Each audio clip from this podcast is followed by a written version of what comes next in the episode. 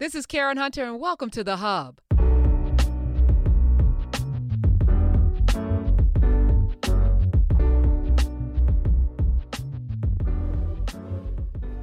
Good everything, Nubians and others. Uh, we are 177 in class with Carr. I don't know what's going to happen next week because Dr. Carr is going to be in Kemet.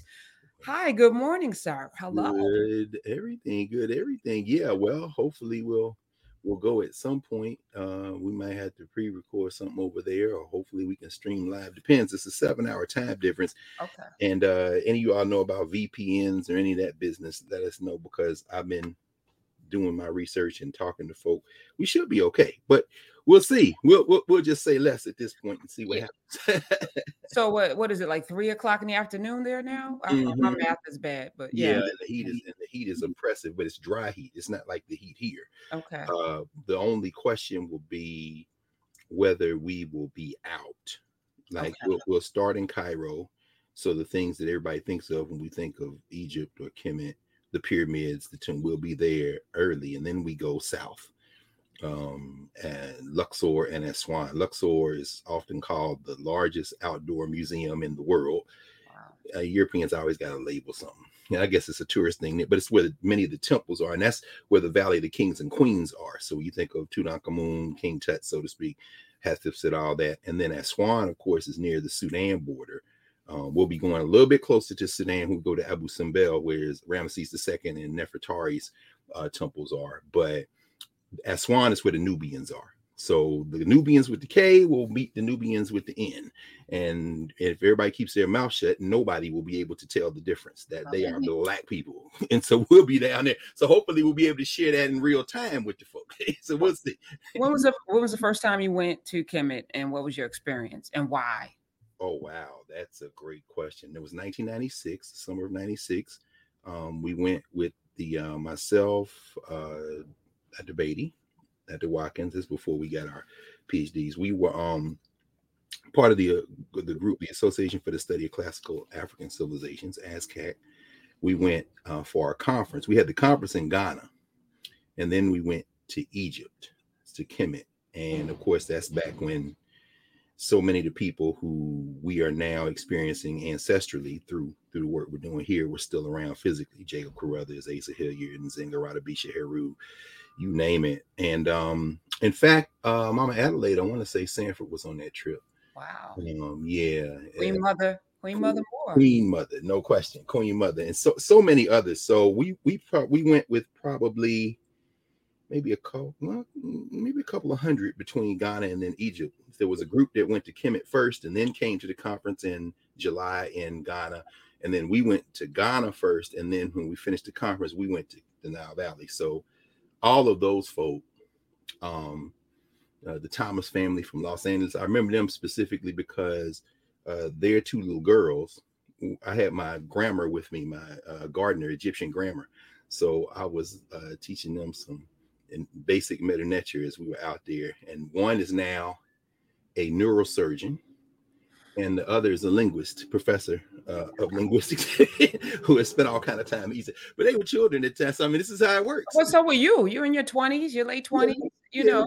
Go and I and I was just thinking about, you know, I just had this thing, this epiphany, like to to mature into adulthood Mhm. uh is a, a wonderful thing, you know, and you look back at your 20 something year old self and you realize how much you didn't know and how you had like I went to Paris at 16 What? yeah, uh, you know, it was a school trip, you know. So we went to Spain, went to Madrid, and went to, but I'm like, I ain't appreciate it. Dr. Carr, I ain't appreciate nothing. I was like 16. It shouldn't be wasted on young people who can't even, you know, assess value, you know, just like treated like any other place.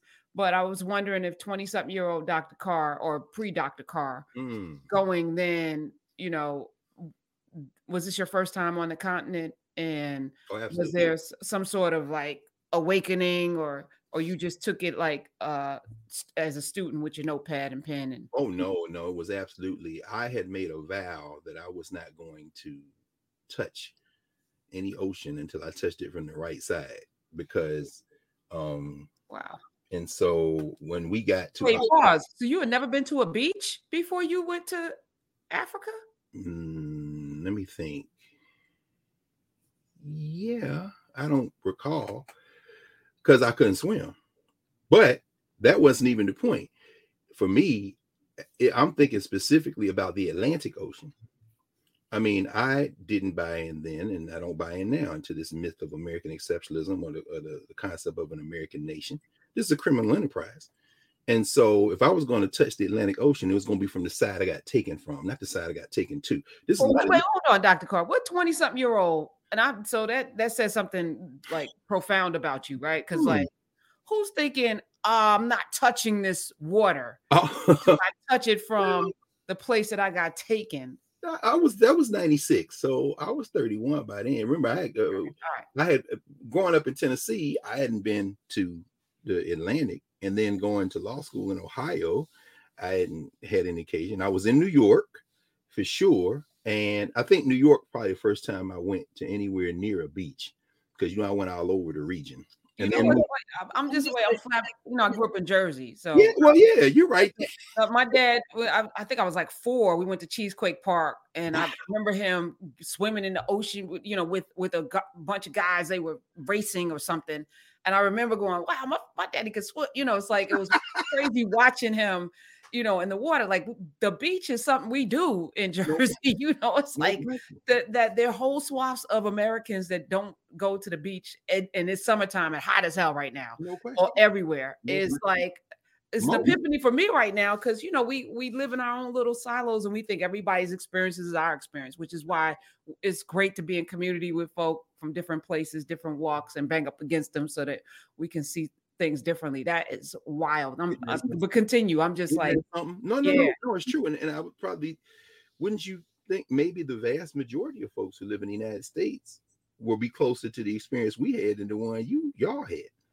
yeah, I Putting that could on have. I could have I was like everybody goes to the beach, right? No, I think I think that's probably uh you know I have to think about it. Um maybe one of the origins of water rides at amusement parks. People don't have unless you're near a lake, or I mean, obviously there are a lot of lake bodies of water, but the ocean, and certainly for people like in Chicago, they think Lake Michigan is the ocean, which is so so big. I mean, until they go to the ocean, ocean, right? So no, no, no. I mean, so no, it's, it's not a long story. I uh we went um the day we went to Elmina, the mine, one of the dungeons, and there on the ocean. That's Right. the day I went out in the ocean and, and, say, and say, okay, now my feet can touch this water. Why? Because we got taken. If not from here, if not from Gorée, if not from place in Angola or somewhere, it doesn't really matter where.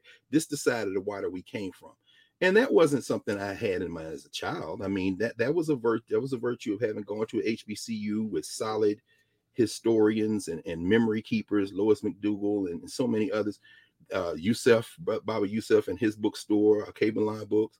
That was, you know, the African Center for Study and Worship in in in Columbus, Ohio. Mariba Kelsey. By then, it was a wrap. I wasn't going nowhere near the Atlantic Ocean. I mean, a very big part of this is memory. Like what we're talking about in Florida, this whole question, there's a fundamental lack of articulation of what we mean when we use language that stems from the assumptions we make about each other. So when people say personal benefit, for example, people are reading that lens, they're reading that through a cultural lens that hadn't been articulated. When I think personal benefit, I think liberation. Oh, yeah, I'm gonna use this skill to cut your throat. Your whole head is coming off. And not just for me, but for everybody who got enslaved here. So I don't have no problem with that language, but I understand we don't have a shared understanding. So I'm not gonna stand in the Atlantic Ocean on the wrong side. Why? This is indigenous people land over here.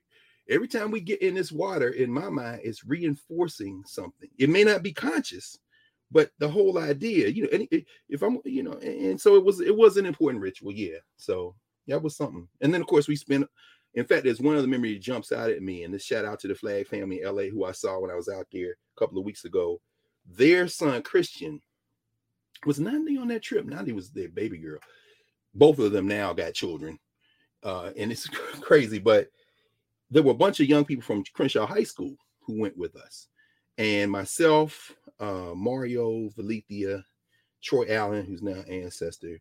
We were responsible for while the conference was going on um, and you know we participated in the, the bigger conference. In fact, John Clarke was at that time couldn't make the trip; he was too ill to come.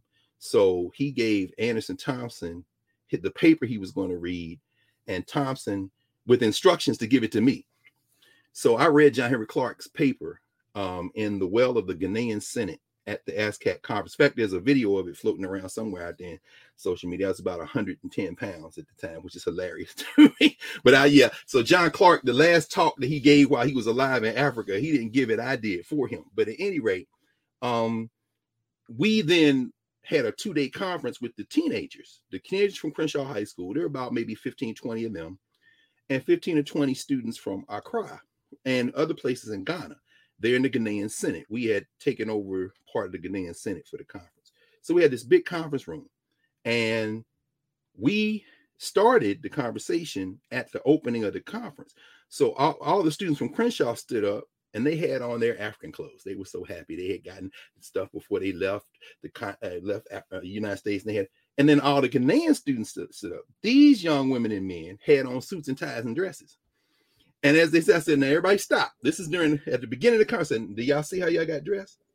That is very African. What we mean? Forget the dress.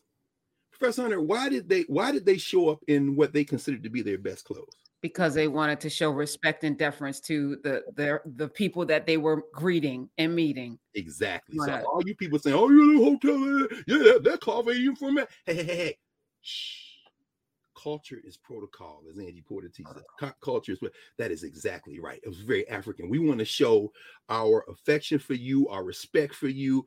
And so, but they did it in mm-hmm. the inverse. So all these people arguing about African clothes and African names. No, no, no. Being African is more than a name, more than some cloth, more than it's the product, it's the culture personal benefit. Yeah, no, not personal benefit isn't about individuals. It's about individuals in community with others. That's why you can't read the curriculum right unless you got a different framework. So that's exactly right. And then uh, this is the last part of that. So we had two days of incredible conversation. There was a moment we were talking about value and what value meant. And I pulled out a, a dollar bill and I said, now this dollar over here in Ghana, I think the cedi at that time was maybe seven to one, seven cedi to one dollar. And I said, this is very valuable. So I took it and I ripped it. You could hear the Ghanaian kids like, oh, and I ripped it in little pieces. And I said, now, now I said, now this, and I picked up a cedi note, a, a cedi coin, five cent cedi. That's not even water money, as the kids said. and you can't do nothing with a five, but it has a cowrie on the side. I said, you see this piece right here? I'm gonna take this back to Nashville and give it to my mother. You know what she gonna do? Every time somebody come her house in Nashville, she gonna show them some money from Africa with a cowrie shell on it. In terms of value, that piece of paper I tore up with George Washington's face on it, that is what drives the way we perceive value. But this is much more valuable to her. After that, after that moment, we took a break.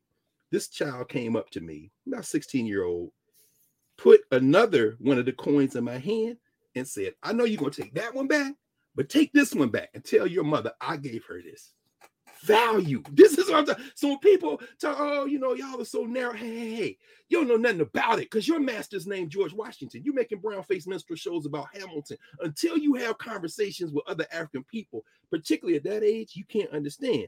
And then on the last day of the conversation we were having with them, this is like day three.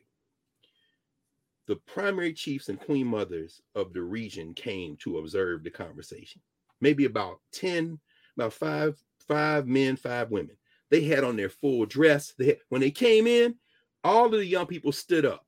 The Ghanaian kids about a split second earlier, but the other kids, oh, they stood.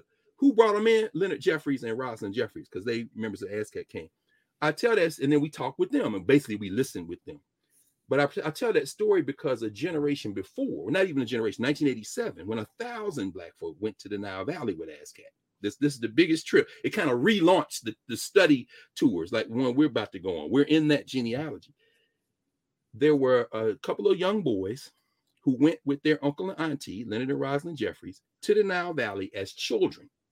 One of them is a professor at Ohio State University, my friend Hasan Kwame Jeffries, and the other is the minority leader of the United States House of Representatives. That would be Hakeem Jeffries. So I mean, when people think about the Nile, we have to rethink the way we think. We've been doing this a long time. So anyway, that no, and I, I bring it up because you know the uh the Jewish Jewish children they they have a fund to make sure that every Jewish child anywhere in the world can go back to Israel. That's right. And experience that. and the value of that you know with the ha- with the hashtag never forget with the constant remembrance of everything from passover to all of the other holidays in between yom kippur to to of course you know holocaust remembrance and all of that reinforces uh, a certain narrative that gives people pride and also a sense of purpose. And you know what you're experiencing and the the couple of hundred people that are going with you those who've never mm-hmm. touched foot uh and the way you framed it in terms of i'm going to put my foot in the ocean of, of whence we came you know completely you know changes everything you know even how i'm now going to perceive the beach. Do you know what i'm saying? So i, I appreciate that perspective. But I feel like we should have a fund somewhere where there's um every child inner city, whatever they call that, uh, should have the summer to go to Africa. They should. They should absolutely. And you're muted. I'm not sure why. Okay. Okay. okay. All right. You know, no, no, no. You're absolutely right. And in fact, we're we're getting there. We're getting there. I mean, this is, you know, there are a lot of people who have done that over the years, many decades. A number of the African centered schools take young people to the continent from the United States. Uh, Aisha Shule and Du Bois Academy from Detroit, Nation House here in the DC area, Quilombo down there in Atlanta. I mean, I could go on and on and on. The African Center School's been doing this for a long time. Yeah, well. I'm thinking like I, I, watched an episode of of Swagger on Apple TV, and yeah. had John Carlos in in a um youth youth uh, facility, right? For you know, reform school or whatever they call it, a, a prison facility for young people. How about and that? The, and the basketball. It, but you know, Reggie uh, Rock Bythewood, his whole purpose was to show the humanity of these children that we look at as criminals, right? Yes. And so, so he did it, and it was beautifully done. And having John Carlos there as the coach and um as himself and talk about civil rights and things like that, I was thinking how beautiful would it be to have those children who have mm-hmm. been caught up in the system because you know the system they don't see them as individuals and as one said i was 14 you know, as a 14 year old, do you not give 14 year old grace? I know other children get grace for killing folk while uh, having affluenza. Somehow there's grace for, you know, a rapist from Stanford. Somehow there's grace because they have a future. You know, our children have a future, and we must demand that instead of incarcerating them, maybe this can be the, the trade off. Spend spend a month in Africa spend a month on the continent. Absolutely. And there should be a program receiving them and take them through the paces. But you know, those are the things that I was thinking about. Um, I, I, I, agree with that wholeheartedly. In fact, it's it's very important as you say. Um, and I'm glad you brought up the Israel example. Um, I see some folk in the chat talking about you know Israel is occupied Palestine. It's so funny. I was having a conversation yesterday in the uh, bookstore with uh I went out to get stuff for Kemet and then my feet ended up in the bookstore. That's just I just can't, stay away from the bookstore. But anyway, but we uh, they had just received a huge collection from someone who had spent a lifetime collecting materials on the British occupation of Palestine, the creation of Israel. So I'm looking at these rare books and you know having this conversation with them and and talking about that in the context of what's going on right now in Israel as we see, you know, the Netanyahu administration partnership with the extreme nationalists and the kind of religious nationalists in, in Israel to curb the power of their judiciary. And not a hundred, not a thousand, not 10,000, not a hundred thousand, but millions of, uh, of Israelis expressing outrage, hundreds of thousands in the streets, and they still pass the policy. Anytime your military starts saying we don't want to participate and this is from a military who has been very brutal in its occupation. You're talking now about something where you know they're they are going through a real challenge in israel. And at the same time the the jewish diaspora for lack of a better term um, which kind of forced the issue by aligning its interests its material geographical interests with uh, with the colonial and imperial interests of old Europe, England, particularly France, and the United States emerging after World War II, were able to crack, carve out that piece of Palestine and, and name it Israel. The diaspora is also split because they realize, you know, people are human. We all breathe the same air. We all suffer the same illnesses. We all have the same joys and pains. And when you start dealing with brutality, you know, th- nothing good can come of that And so Israel is at a at a crisis point now, and it isn't just in the country; it's global. Mm-hmm. And we think about that in terms of us as African people, you know, our perpetual ongoing trauma of separation has created uh, an idea of the home continent that is often romanticized. That's part of the challenge as well. However, it is also a point of departure for a deepening understanding if we can manage it. And when people make the comparison between the continent of Africa and the country of Israel, I think it is a very legitimate comparison to make when you start talking about how do you create a we because people don't challenge it in the way that Africans are challenged. They say, well, you know, y'all don't have a common religion, y'all don't have a common culture.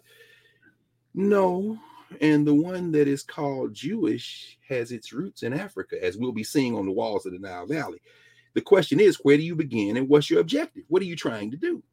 And so, as you say, if you bring young people to the African continent, realizing that Tanzania is not Ghana and Nigeria is not South Africa and Egypt is not Algeria or Western or Sudan, at the same time, just being on the continent in conversation with other young people and the conversation with other people, what is exactly wrong with that? I'll tell you what it does, and this is where I think it threatens the West and those who have been colonized by the West. It displaces the idea that if you're in the United States and get to study abroad or travel abroad or go somewhere, your first trip should be to Europe. It displaces that fantasy. Like we just we finished summer school this week, and the young people we had, uh, the STEM students, the car STEM students, Bison STEM students, um, uh, brother uh, Ron Smith and his his young charges. These are students who are full, on full scholarship at Howard. They're studying everything from physics and, and, and, biology to chemistry and engineer students. And then there's students in the social sciences and humanities in this bridge program. They're studying Africana studies and English and, and uh, history, all these things. We had them for a month. They left. Today is Saturday. Oh, they leave today. They leave today for Ghana. Now, this program started about six or seven years ago the first five or six years up until this year, they went to Europe. They went to Germany. They went and we and we was banging on them all the time. Said, "Now we y'all got us in this class, and then y'all gonna go to Europe." But Brother Smith finally was able to work it. He, he said this. He said that a car.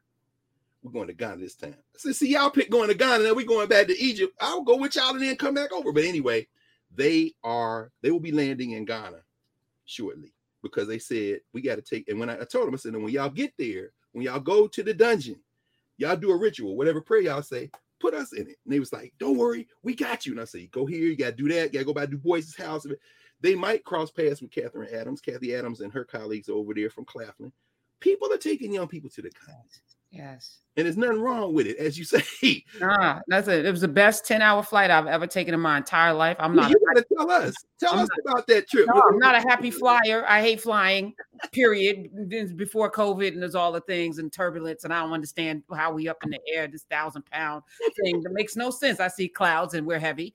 I've just I noticed some science behind it. I just don't understand it. But it was a beautiful flight, full of black people, full mm. of black people coming and going. All of the flight attendants, everybody was black. The pilots were black. I even took a flight inside Africa to Kumasi. The quickest. It was like oh. the best flight ever. And it was like, you know, people can drive. You know how people can drive? Well, there's an equivalent of that in the air you know and it was it was just magical and being eating at the ocean side you know eating fresh fish eating eating being in community with the nicest people i've ever met beautiful human beings nice. Ghanaians are nice not like us. Isn't that something? Mm, we not nice. We not nice here. Some they're nice. Some, but you, but you gotta be nice collectively we ain't we ain't really that nice uh, except for some of you southern people. But yeah no it was beautiful. It was very beautiful. It was beautiful um and it was an experience that uh i'm grateful and i didn't want to have it like in a hokey way so i didn't stay at a hotel. I stayed at a house and hung out with people and you know stayed with their family members and you know i wanted to have a real experience with human beings and not you know a um, social media event. So i didn't even really post until i got back you but know, you're not, we're not nice, Professor Hunter, and you did that. you know the ugly American. We done picked up some terrible habits. The American Negro, the first one get off plane, talking about, can we get to the uh, hotel with the air conditioning at? I mean, so you didn't do that. So Nah, clearly you well, didn't. you know, I was I was raised right by Dr. Carr. No, I'm just playing. I was raised right too. No, by Hunter right. and Margie and Donald. But yeah, you know, uh, most of the and I'm not talking about Nubians. So you know, if I ain't talking about you, don't you know, let it go. Right. but you know, Right. you got cousins that don't know how to act. Oh yeah, we So, do. so sure, you know, sure. all. I'm talking about them, not you.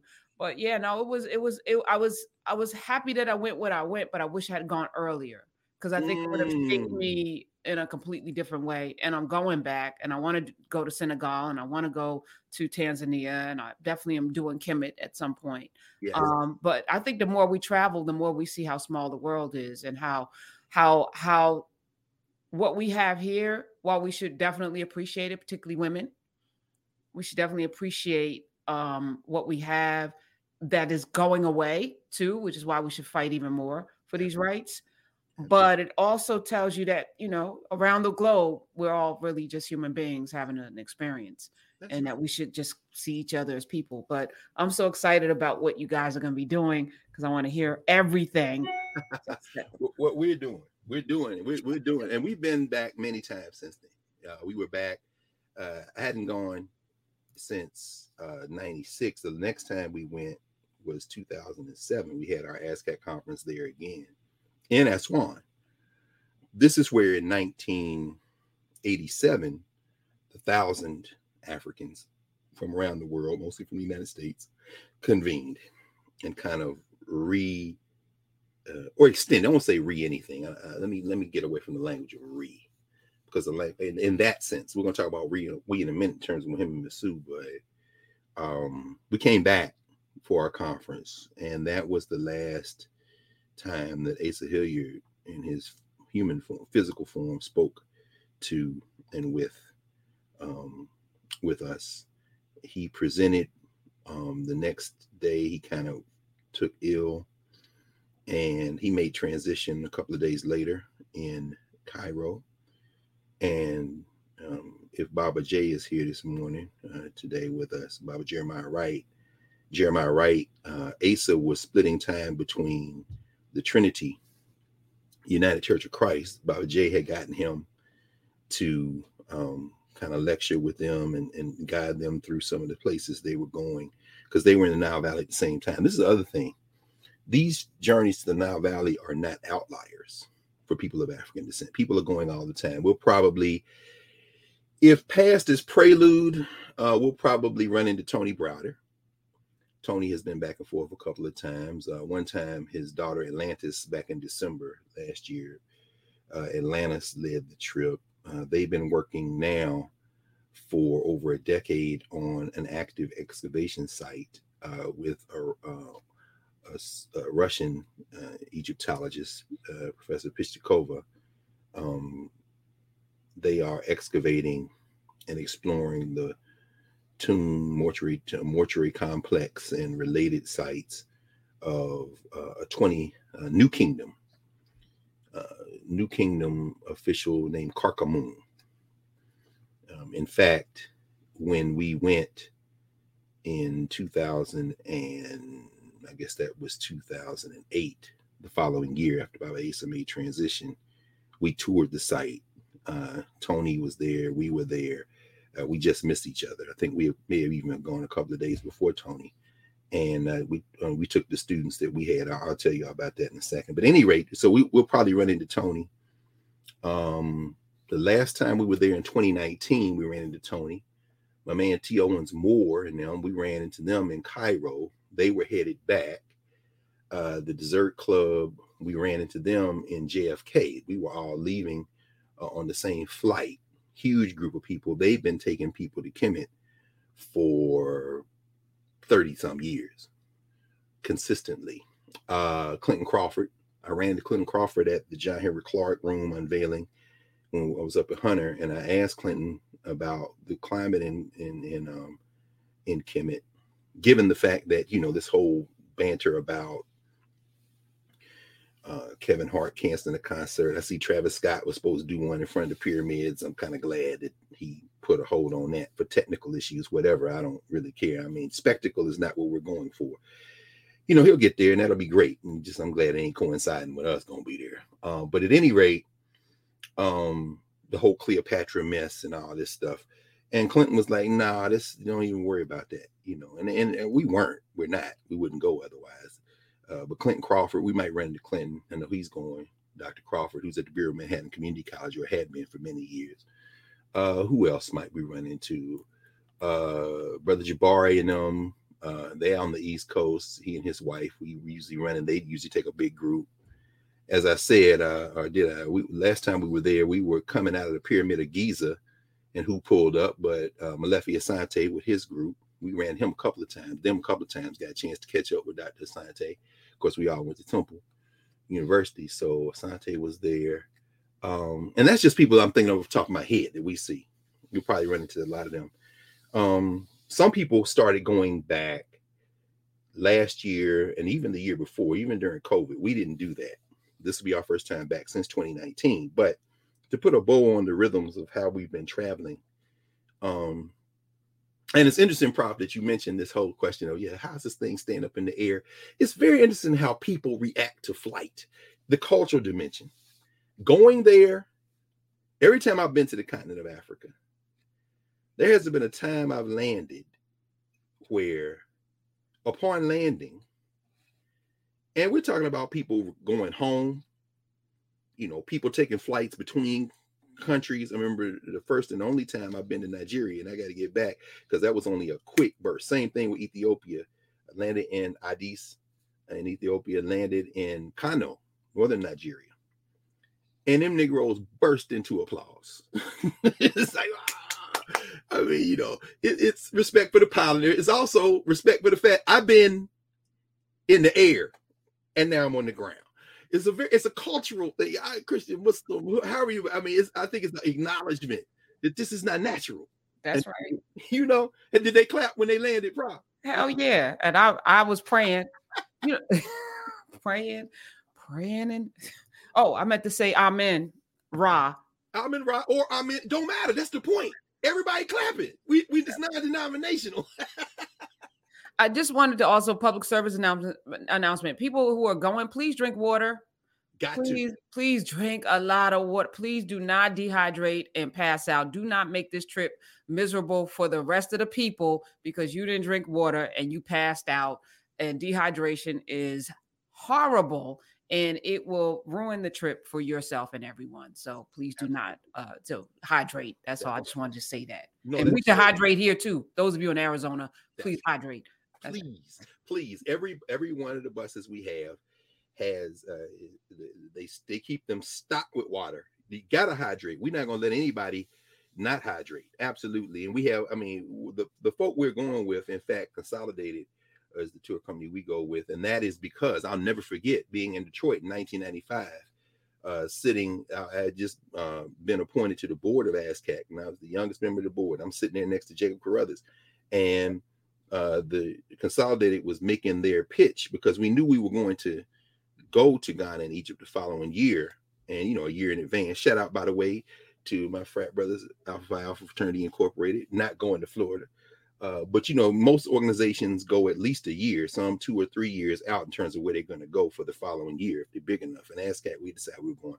And when they made the presentation, uh, Moses Hanania, who was now an ancestor, very close with Asa Hilliard, really passed Joe Hilliard, because Asa Hilliard is kind of like the bridge for that whole arc of African centered um, movement back and forth to the continent, certainly the Nile Valley. Asa had been going for years prior to him the kind of person who kind of paved the way in many ways, although certainly not the first. We don't get into this first thing, this ordinal classification. Again, thing that Jacob Carruthers, science and oppression and, and the dangers of ordinal classification, the first this, the first that. But in terms of kind of making the way, we can go back to the 1920s, frankly, and Alain Locke, who uh, black people raised money among others who raised money, but black people at the center to send Alain Locke as Negro America's representative when they opened the tomb of Tutankhamun, which is very interesting. There's a whole story behind that. Um, but at any rate, so we've been going to the Nile Valley really since the 19th century. Edward Wilmot Blyden, ooh, Christianity, Islam, and the Negro race. Stop playing. Oh my God. Yes, Edward Blyden, who um no, that's the Negro film. I don't know who and books have stories, and I was I actually put this on Twitter yesterday because I was sitting leafing through these copies of the Negro yearbook that I was able to lay my hands on. And uh, but yeah, anyway, the uh I thought about um Christianity, Islam, and the Negro race. This is Edward Blyden from 1887. This is the reprint actually from Edinburgh, uh, Edinburgh University Press. This is the reprint from 1967. Um, I want to apologize to the bookseller who sold me this book for $20 yesterday, but you know, it's got a good home. And the whole point is that I'm like, what? What? I, I mean, I have copies of Christianity, Islam, and the Negro Race. Paul Coates, Black Classic Press, bought it back into print. And I've actually got the American version of this as well. Elliot Skinner, no, not Elliot Skinner, Hollis Lynch um, wrote the introduction. This is the one with Christopher Fyfe's introduction.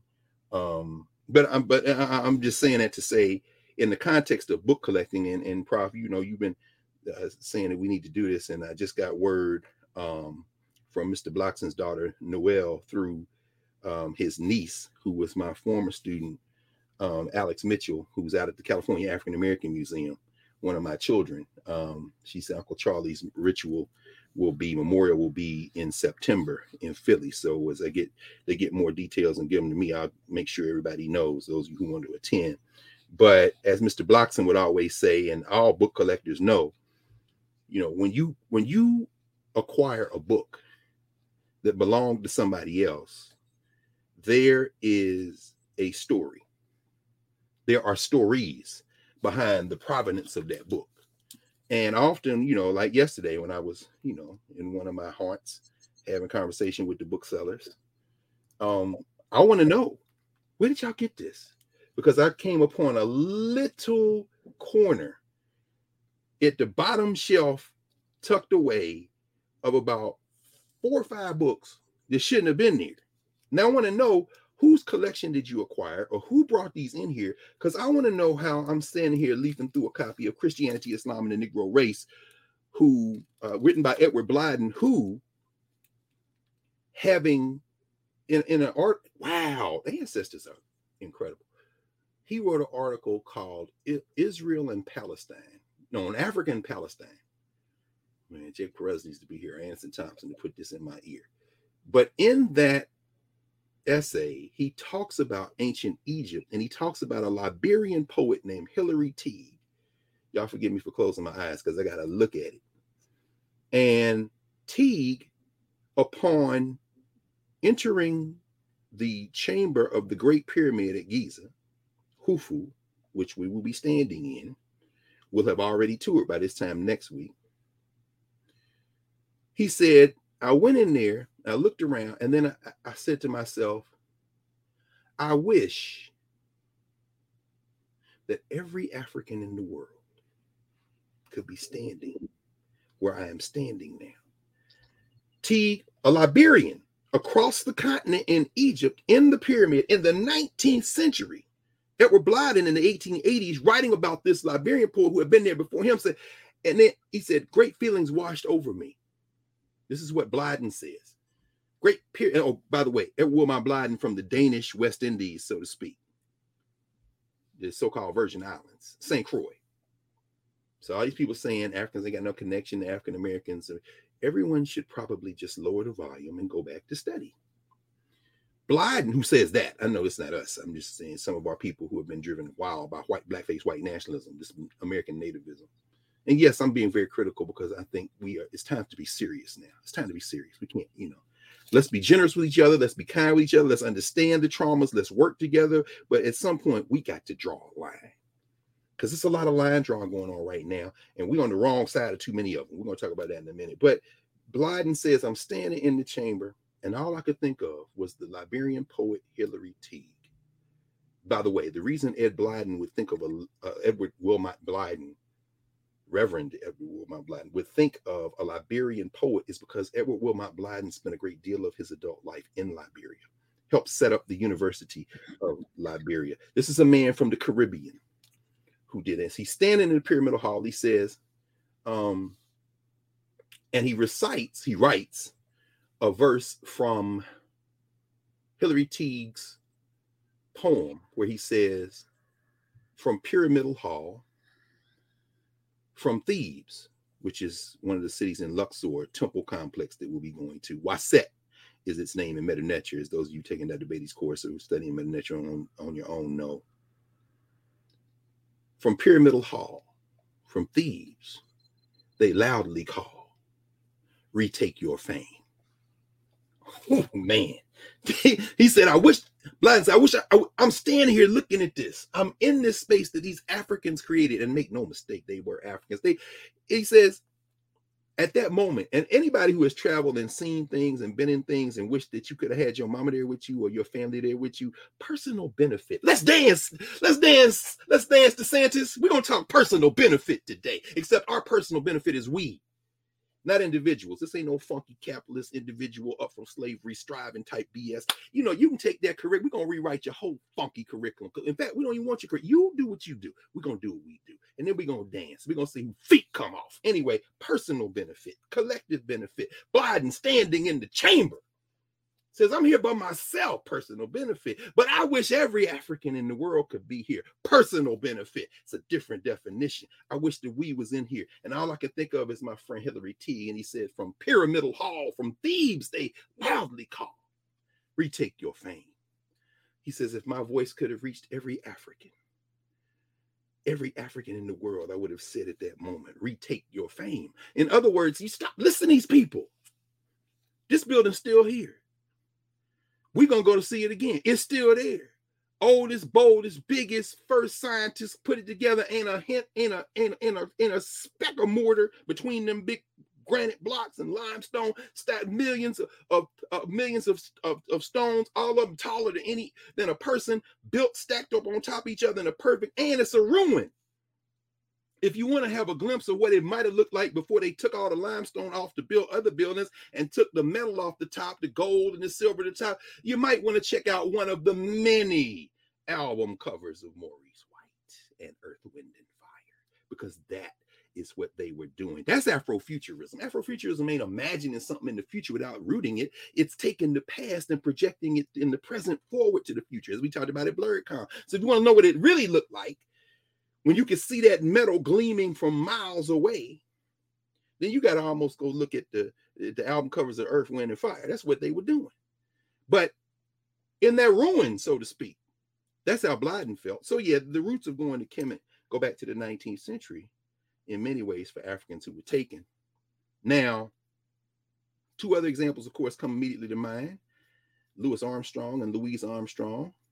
Armstrong so moved by being there at the Hor Em Akhet, the Horus of the horizon, known colloquially as the Great Sphinx of Giza, and being in front of the great pyramids of Khufu, Khafre, and Menkaure, Old Kingdom builders, uh, pioneered by Sneferu. We'll be going to those Sneferu in the new king in the old kingdom of Kemet. We're talking roughly around what 2700, 2800 BC. In other words, almost 5,000 years ago. No, there is no George Washington. Hell, there ain't no king of England or queen of England. No, there's no Spain. Portugal, Portugal ain't even a metaphor. No, there's no Catholic Church. Now you got to wait on us for that because Christianity came out of Africa, right? So I mean, there's nothing there. There's no Greeks to talk about or Romans. All that is in the future when these pyramids went up. So anyway, so you know, thinking about Louis and Louise Armstrong there, and they so move. Armstrong pulls out his horn, starts playing the horn.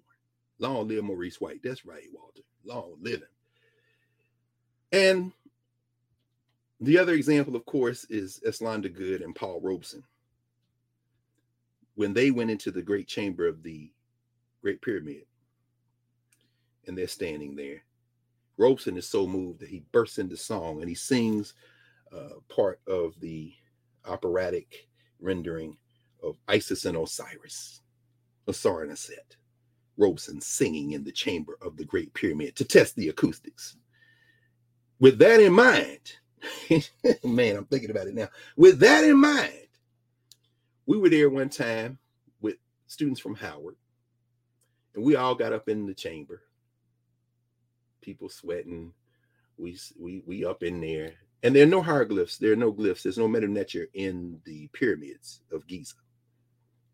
no writing in the pyramids of Snefru, the bent pyramid, the red pyramid, the pyramids at Mayun, Dashur, and uh, Mayun. But what you're going there for is for to see the architecture, to be in the space. And so we're in this chamber, which isn't big.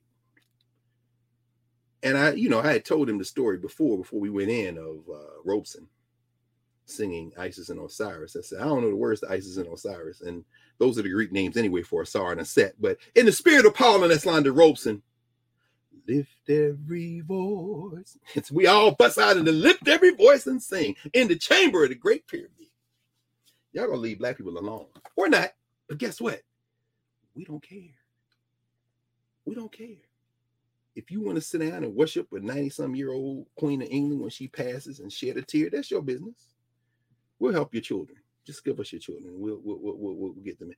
But you know, as for me and mine, personal benefit. We're going to have a conversation. We're going to bring the Johnson brothers into the great chamber, the great pyramid. So, yeah, we people been going a long time. So, like I said, we were there in 96 with ASCAC, there again in 2007 with ASCAC. And, you know, one of the captains of the buses and helping to get the logistics moving for that thousand people in 1987 uh, is going with us on this trip. And that, of course, will be the great Kwaku Larry Crow. He and my Mama BC will be there. And uh, Larry's going to take point on one of the buses we have. He's bringing a wealth of experience. Um, you know, those study tours from the Kemetic Institute reach back to the late 60s, early 1970s. So it wasn't just Kemet with them, it's the Sudan, it was Brazil, it was West Africa, Southern Africa. They went a lot of places. Anderson Thompson, one of the great towering figures took Africans all over the place and made connections all over the place. He was constantly making connections. Like like you said, Prof, this isn't just about going and seeing stuff. It's about connecting with people. And it isn't just about connecting with people in hotel lobbies and conferences. Again, this is an academic travel. This is human to human connecting travel. Very important. Yeah, yeah. Don't worry. Don't worry. Oh, by the way, everybody going with us? uh, make sure not only your eyes, uh, but both hands are on your passports right now. In fact, if you're in here right now, just go put your eye on the passport again. Make sure you bring it now when you come here in the DMV area on Tuesday to fly to John Foster Dulles, or if you're flying out of John Fitzgerald Kennedy in New York. Um, make sure uh, LC and Mama the BC gonna be up in, in New York among others. Uh, we got the crack team, we got the A team. This was always my dream, prof, to have an A team and when we get going next summer, we're going to do the same thing, except it's going to be here.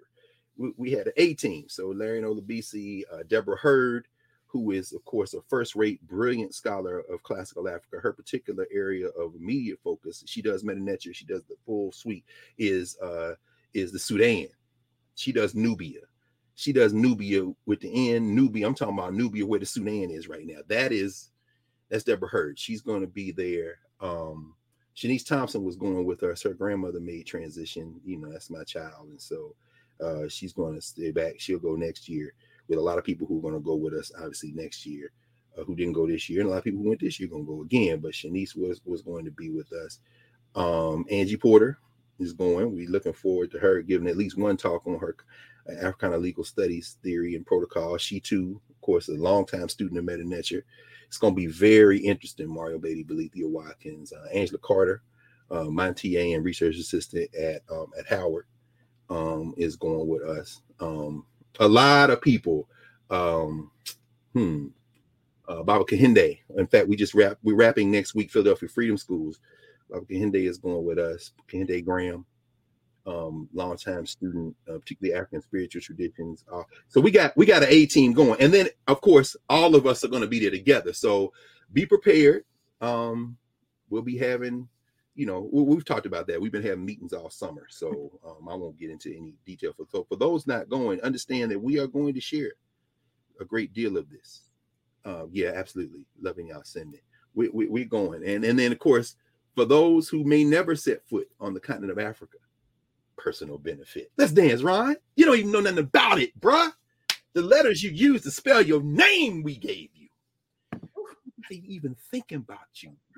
Your creation of a bad turn we made. We done migrated up into this damn place in Europe, got caught between the interglacial period, and look what happened. Maybe the lesson should have been maybe stay a little closer to home next time. Yes. We're not mad at you, Ron. Stick, stick to the rivers and lakes that you're used to. Come on now, TLC. yes, ma'am. Don't go chasing waterfalls. That's right, please. Yeah, and of course, rivers and lakes. We know about them rivers and lakes. We're gonna stand in it now.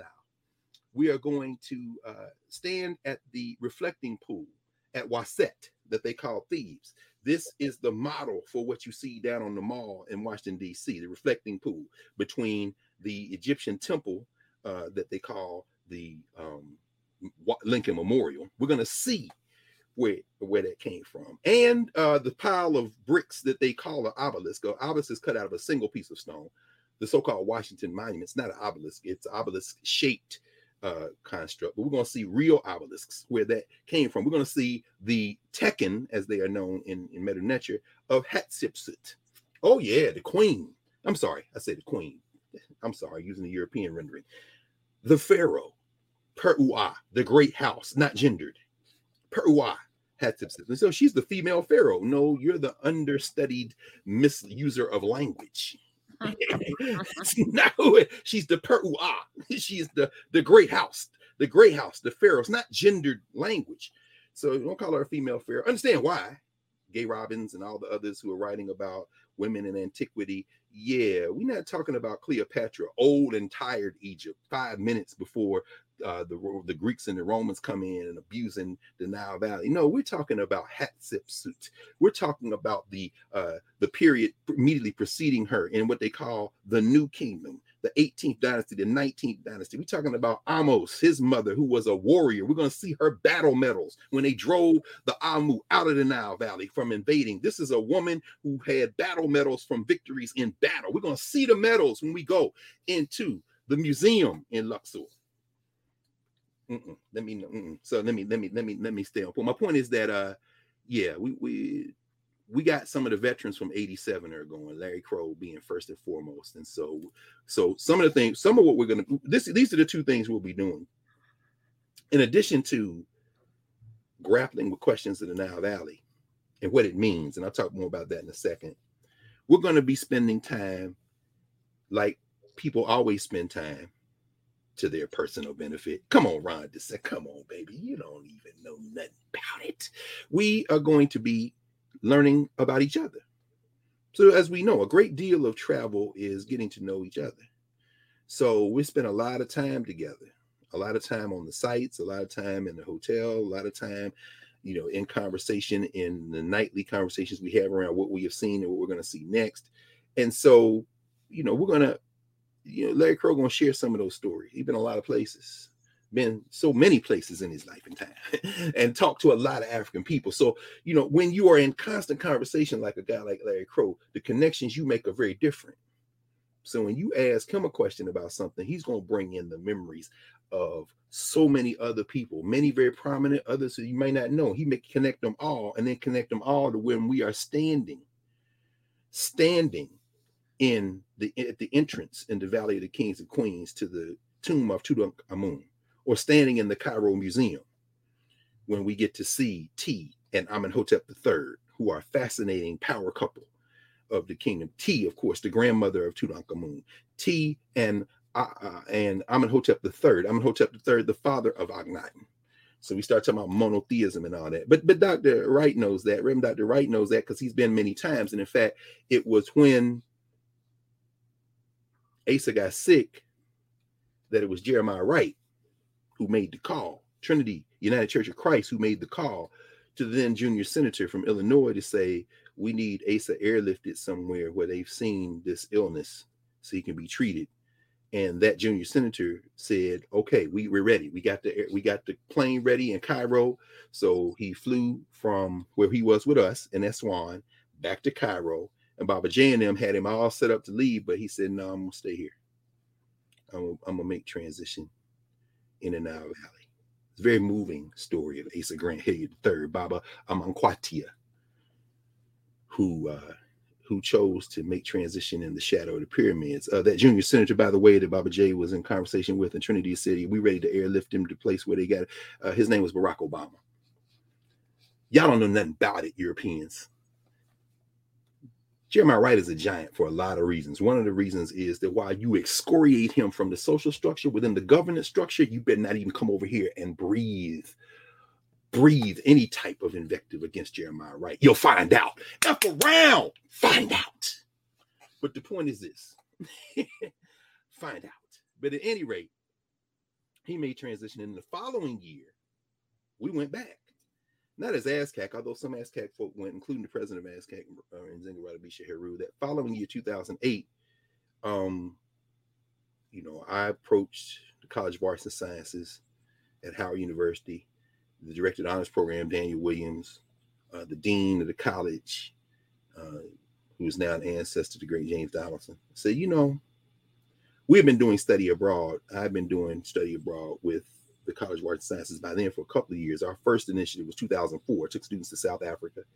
Stephanie Joy Tisdale, um, who was on that trip as a young person, she's now the regional director for the Freedom Schools, Liberation Academies, and Freedom School sites in Jersey and in Pennsylvania and Philly, particularly. She'll be going with us. She's on this trip. She first went to the Nile Valley as a teenager in Philly with Dessert Club. Again, black folk been going to Nile Valley for a long time. I'm just filling in the blanks for those who think somehow this is some kind of crazy kind of excursion. No, no, no, no, no. Let's talk governance now. We're not talking social structure or the poisoning of the African minds. But um, yeah, we we when well, in 2008 or 2004 stephanie was she was an undergrad at, at, howard we went to south africa that was our first little pilot study abroad see how it would go and so they went. Uh, I took them, uh, Associate Dean Barbara Griffin, some others. We went, and then let me see, that was 2004. I'm trying to remember five, six, went to South Africa again. Seven went to Kemet after going to South Africa. That's the first, maybe in the first time Dr. Williams, Dana Williams went with, with me. We co-led that. Dana Williams, who's now the um the grad uh, the, dean of the graduate school at, at Howard University, uh, went. And then 2008, when Baba Asa made transition, we said, well, we got to come back. We did a ritual in the Valley of the Kings and Queens that when he made transition, Théophile Obenga was there. Um, so many others. I won't even, if I start naming, I will miss somebody. Uh, Dr. Yas Nantiwa Blake, who was, you know, so important to us in ASCAC. At any rate, so in 2008, we went again, except this time we took about 80 folk almost every all but about 15 of them Howard students. I got the university to come together and fund these students. And so we went to the Nile Valley. And uh, also on that trip, of course, uh, uh, Nefertari Nunn, Nefertari, uh, Patricia Nefertari Hilliard Nunn, his daughter, his son-in-law Ken Nunn, good brother Ken.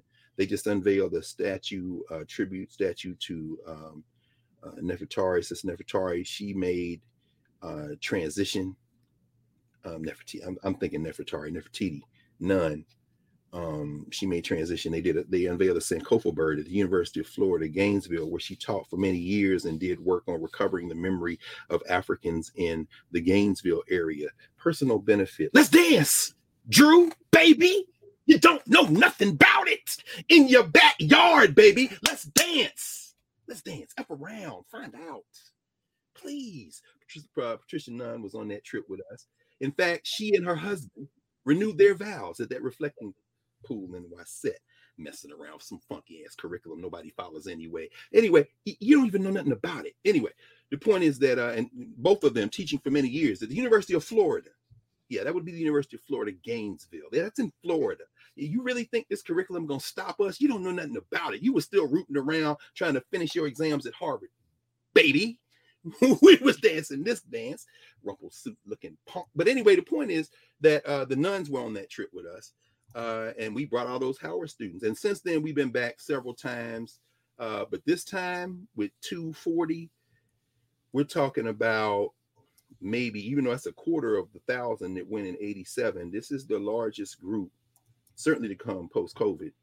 The largest group I'm aware of, even of Africans who have traveled um to the Nile Valley in quite some time. We sometimes we ran into Ashwa Last time we ran into Ashwa Kwesi and them, we were in at Abu Simbel, and they were coming out of the, uh, the Temple of Ramses. We were going in. So anyway, it's going to really be something. And all of this is um sorry, Mike. I had to say that because we spent two hours, as you know, in office hours last Monday going through this curriculum, and I'm gonna, with my eye on the clock, uh, go through some of it uh, now. But in the context of what we're talking about, in fact, let me just pause here and and connect these things together because we started with where we're going, um, and we'll do office hours Monday night because we don't leave here until Tuesday. Uh, so uh, I had my days. I'm always thinking ahead that way. I'm not too far ahead. In my mind, it's all time released. So I'm thinking, okay, we leaving Monday. No, it's Tuesday. Okay, so I'm prepared for Monday. I spent yesterday trying to get a lot of stuff done. And when we get out of here, I'm going to continue and then we'll be ready. But again, both hands on your passport, put your eye on it. Don't play. In fact, make a photocopy. Make, in fact, scan it, a copy, and put it on your device or keep, you know, these passports are the thing that allow you to move from place to place. Again, in the social structure we live in, this is the document, the key document that enables all others. So, Kemet, we're traveling. We go to Kemet for several reasons. In fact, I'm going to uh, pull a couple of other things.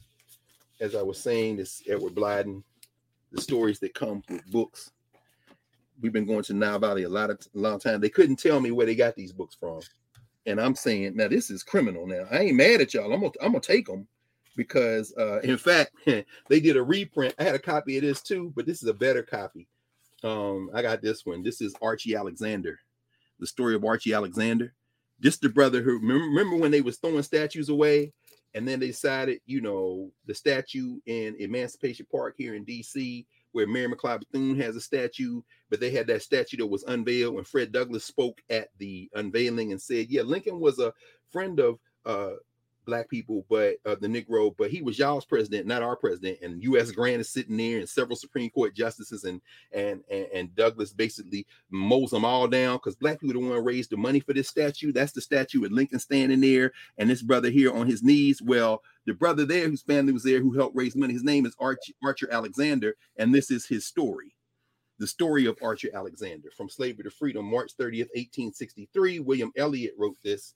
And uh, of course, he dedicated it to Jesse Benton Fremont, which is his whole story, who, without whose personal sympathy and active influence, the work of the Western Sanitary Commission could not have been begun nor successfully prosecuted. This little book is most respectfully inscribed, and he talks about the history, the history of Alexander. This is the brother who uh, some people, unfortunately, because they don't know his name, call him the kneeling slave. Whatever the point is, this so they had this and say, where did y'all get these books? Because I want to know. But the but the but the but the real I still got them in the shrink. I'll be real careful with these because all of mine are hardbound. These are the first unhardbound copies that I have. The softbound copies in their original form of the Negro Yearbook. Remember, we talked about my real work. This is the 1925-26 edition. I'm gonna be very gentle with this. This is the 1918-1919 edition. And then the last one here is the 1920 21 edition. I'll put these back in there. again, you know, books are one thing, the story behind where the books came from are quite another. And I want to know. I want to know. I want to know where these books came from. And then there are a couple things I picked up to give. I'm going to give this book. I got a student in mind for this book. The incoming president of Howard University uh, ben Vincent III is a scholar of the African presence in Spanish in Spanish diaspora, Spanish America, particularly Mexico. He's written a couple of very important books on like black soldiers in Mexico, colonial Mexico. This is uh, the idea of Africans in the Spanish speaking world very important. And this is a book that a lot of people relied on for many years. This is Leslie Rout, who was at uh, Michigan State University for many years. In 1976, Rout published this book, The African experience in Spanish America. And since it was only three dollars, I picked it up to give it to somebody. That's nothing buying books. You know, if you got a copy and you know you it's a couple of dollars, whatever, buy it and give it to somebody, particularly a young person. Help them build their libraries. Just Blockson did that for me. Blossom gave me copies of books that I still haven't seen other places. Richard Robert Wright's History of the AME Church. Um, he gave me a copy of Sir Harry Johnson, The Colonization of Africa by Alien Races, alien races being white people. Um, a tropical dependency, Flora Shaw Lugard. You know, when a man like Charles Blockson puts a book in your hand that's 100 years old and says, I want you to have this, is two things you know. Number one, he loves you because we don't give books. Listen. And number two, he probably got about eight copies. Anyway, that's oh man. But anyway, he gave me a copy of Freddie Douglass's first uh, autobiography, the 1845 version. Yeah, I don't I, I, I don't know if I've even said it out of my mouth in many years, but the point is that we're building something over this last several years in this conversation. You know, the ground we've covered, really, in my mind, is unmatched. I don't know any place that has consistently done this kind of thing. I'm not talking about Black history in two minutes.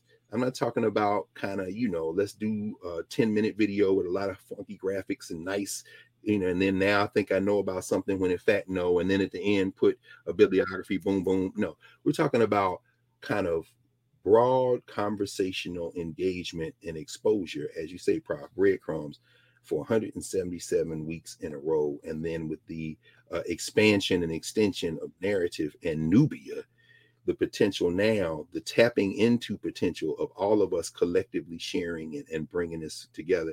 And what we'll be doing in the Nile Valley uh, for two weeks is in addition to having this material kind of connection with these these architects of so much of what we call human society today astronomy history in terms of memory keeping and inscription uh, architecture um, agriculture all of these various forms.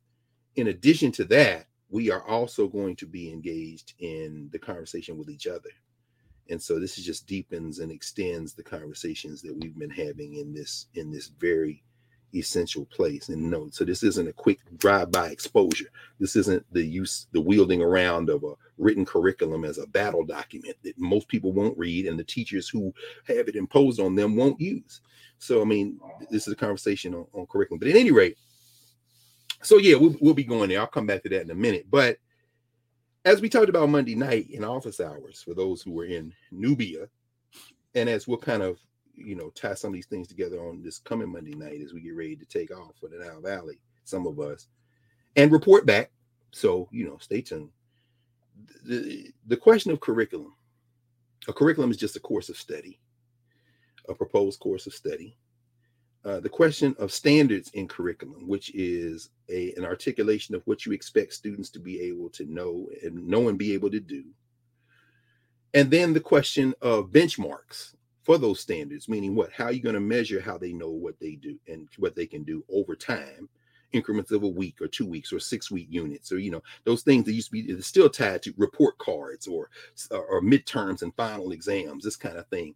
And by the way, there are no um, assessments laid out in these curriculum in the curriculum that's uh, everybody been talking about. You know assessments drive instruction. So you got to see the test to see how teachers and others are going to be measured on how well these students acquire this knowledge. Now we could say you know the moon is made of green cheese and uh, the sky is red. Yes that's in the curriculum. Okay but what's on the test well, the test's not gonna ask about the color of the sky. Okay, so how you gonna measure whether or not I teach these kids? Well, well, if we do a pop-in assessment and see whether what the kids are talking about. If somebody complains and said, My teacher said the sky was blue. Well, then we're gonna bring you up, and then you say, okay, the sky is blue, and then we're gonna slink back to our corner. See, curriculum anyway, we'll come back. My point is if it ain't on the test, then it diminishes in terms of importance to those who are delivering instruction assessment drives instruction often. So let's not get caught up in curriculum. But we did talk about it, and it's very important. I had a conversation uh, the other day with uh, a journalist from Time Magazine uh, who reached out. And we had a conversation about this um, because there's been some pushback. People this week, and uh, Prof, I don't know how if you have any uh, thoughts this morning. Or I know it's been a it's been a searing story, but on how people are picking up sides in this curriculum debate around these Florida standards. I mean, everybody got an opinion, and they all seem to be fixated on that one page that we talked about last week and then talked about much more extensively on Monday night in office hours. page six there, the Florida standards. In fact, let me pull it up. Uh, SS 68, uh, SS, SS Social Studies Standard for the sixth and through eighth grade middle school, uh, African American number two, analyze events that involved or affected Africans from the founding of the nation through Reconstruction. That, of course, is what should be called the standard. Right? Once you laid it out, there was no reason to put any more energy on it. I got other things to do. So I appreciate you okay. allowing me to not fixate on it myself. Okay. Thank you. Yeah. Yeah. Yeah. Okay. Very good. And we talked about this next week. So I'm not going to do, we're not going to repeat. Y'all should go back and look at next week's converse, uh, last week's conversation. And if you're in office hours, you get a chance in the Nubia archive to access the video. You can see us going through that, including thank you to folk who came in to have conversation, including our sister from Tampa who came in, who is an educator, who but who approached the conversation on Monday night as a parent, talking about exactly what we were talking about, the curriculum wars and what does and doesn't change as a result. And I conveyed some of that yesterday in the conversation. Somebody will probably find it while I'm talking because uh, I think Olivia Waxman was the author of the article in Time magazine. She's a longtime journalist writing on education and politics for Time.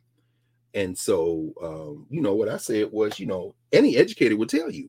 I said a lot of other things, but I think what she quoted me for is, you know, any educator would tell you teachers don't follow the curriculum like a Bible.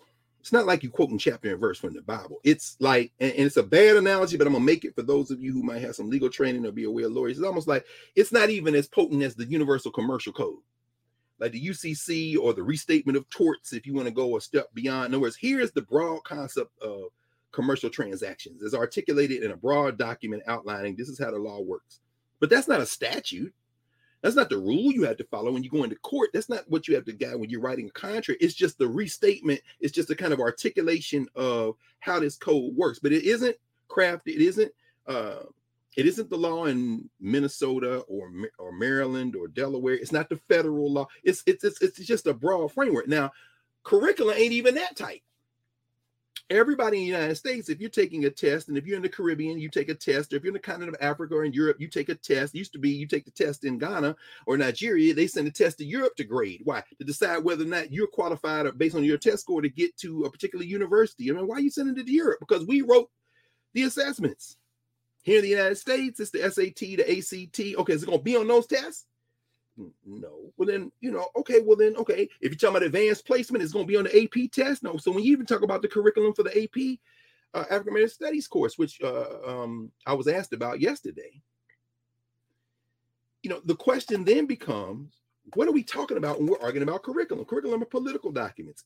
And one of the things that has come out over the last couple of days or last week or so some of the people who are pushing back against this criticism of uh, the benchmark under what I just read, the benchmark which says, uh, which asks, which says, examine the various duties and trades performed by slaves, such as agricultural work, painting, carpentry, tailoring, domestic service, blacksmithing, transportation, and the clarification it says instructions include instruction includes how slaves develop skills which in some instances could be applied for their personal benefit and let me just pause here and say again you see the standard uses the word Africans from the founding of the nation through Reconstruction.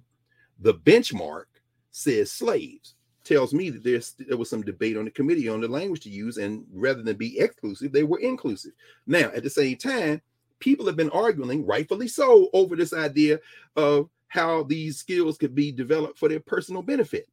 Personal benefit? What the hell are you saying? People went through slavery. Okay, now we got to be careful because nobody has articulated how we define personal benefit. So the other thing I said that that uh, I was quoted for in this in this article was that the skills that Africans brought with them from Africa, the skills that they uh, acquired here under duress forced to acquire and commingle the skills they brought with them the agricultural skills of black women for example in south carolina the agricultural i mean the uh, the uh, the the technical skills of the mende blacksmiths in places like louisiana and in south carolina um, the, the, the whatever the skills architecture carpentry all these things that people brought with them and then had to use under duress and then acquired other skills personal benefit needs to be defined. I said because many of those skills were used for liberation struggles And when I think personal benefit, I'm thinking collectively. I realize that's not the universal definition, but I also realize there is no universal definition. You can't square a circle.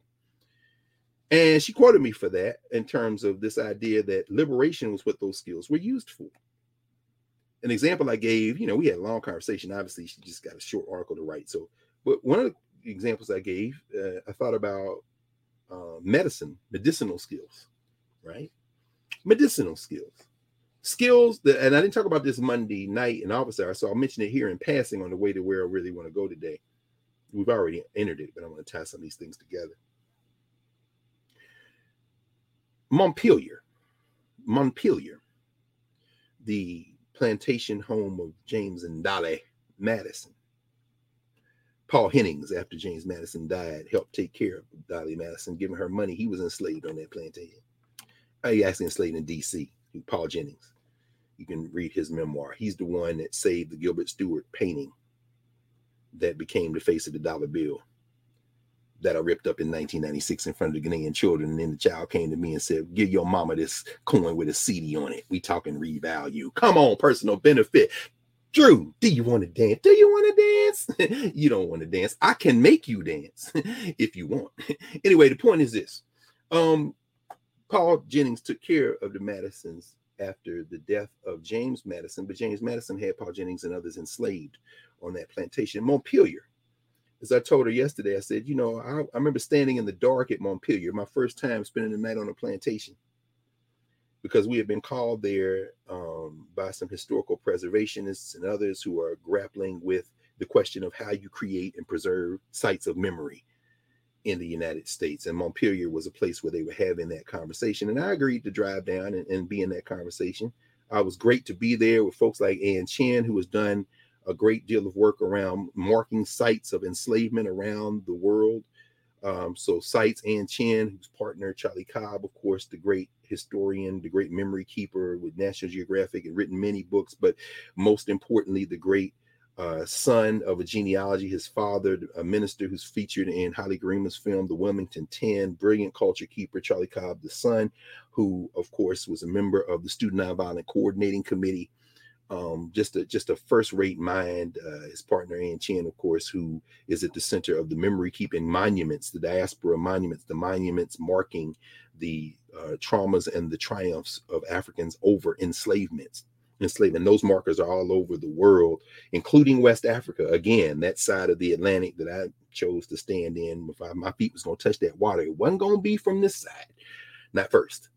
But at any rate, um, Ann was at that meeting. Uh, my man Brent Legs, uh, who should always be uh, raised. This is the brother who is with the historical preservation work, who does the historical preservation work, the National Historical Trust.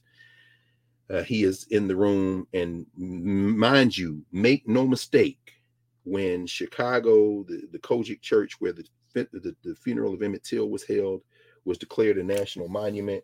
Um, when the site along the river, when uh, where Emmett Till's uh, Emmett Till was alleged, uh, was uh, believed to be pulled out, and the courthouse there, uh, where those white men were let go, whose names we won't even repeat now, and the uh, liar wife of one of them, who has now got to work out her own soul, soul salvation for eternity on the other side.